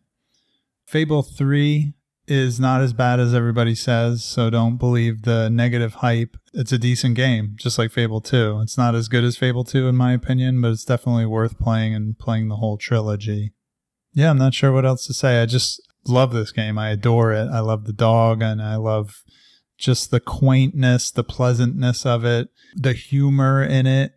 It's a very funny game and it's like a tasteful humor. I would call it like a PG 13 kind of humor and uh, it's a great game. Total thumbs up. All right, so that wraps up our Fable conversation. Let's talk about our April and May games. Rich, you're hosting April. What do we got? Yeah, so in April, we're playing Control on the PS4.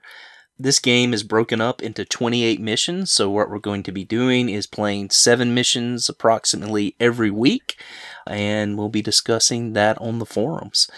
The game is a third person action adventure shooter and has some really neat sci fi powers that you can use along the way. Should be a great time this month and really looking forward to playing this game, which is probably the most modern game we've played to date, except for what we're going to do in May, right, Sean? That's correct. Yeah, so for the first time, maybe ever, I can't remember. Like we're gonna play a game that like just came out. Uh, so in May we're gonna play a game called Darksiders Genesis, which is the prequel of the Darksiders games in genre because it's not a three dimensional Zelda game. It's more of a Diablo dungeon kind of game. So we chose this game for a very special reason, and I'm going to keep that close to my chest until we confirm that we're actually doing this thing that we're planning to do. but um it's going to be really cool if we end up doing it. It's going to be a first for our podcast and I really hope we can make it happen. I'm very excited about it. But yeah, Darksiders Genesis came out I think it came out like December or like just the tail end of 2019 on the PC and then it came out on the consoles in February of this year. So yeah, totally fresh new game. I know we're kind of pushing the limits. We try to keep our games cheap, and this one just came out. Hopefully, you can grab it on sale. I'll be looking for sales on it, tweeting them out. So make sure everybody can get this game affordably, hopefully. But yeah, I'm excited about this one. It's going to be cool. Now, Rich, this one has couch co op. You're going to get the family involved in this one? Oh hell no, man! I'm not getting them Oh, messing me come up. on. No way.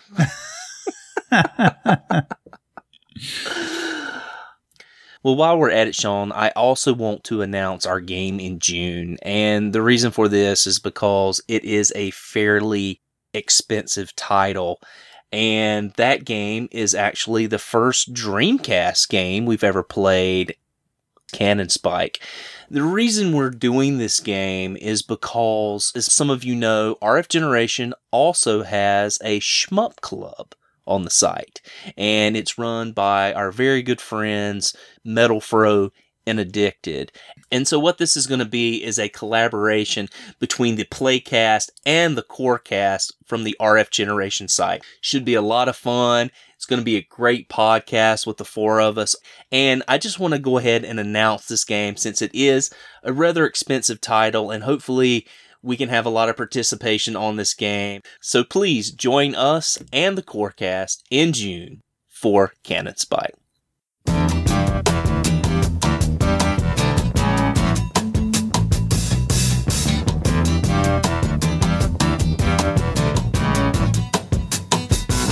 my friends feel it's their appointed duty. Keep trying to tell me all you want to do is use me. Uh-huh, but my answer. uh-uh, and all that use me stuff. I, I, I, yes, I want to spread the news that if it feels it's good getting used, oh, you just keep on using me until you use me up. Until you use me up.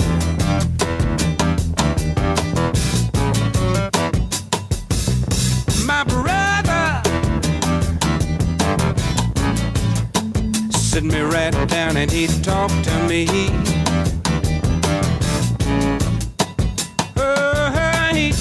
Me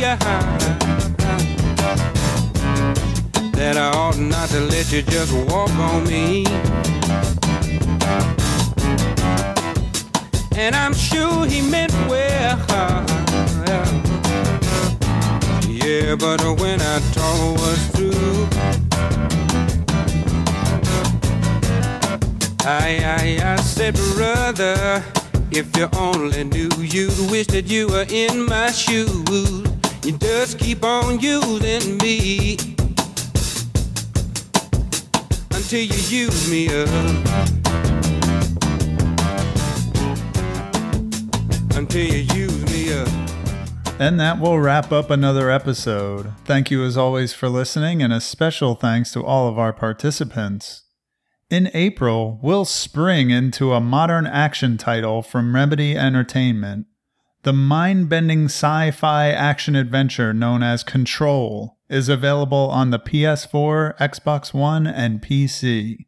Be sure to log on to the forums at rfgeneration.com to join the playthrough, and we'll see you next time on the Playcast.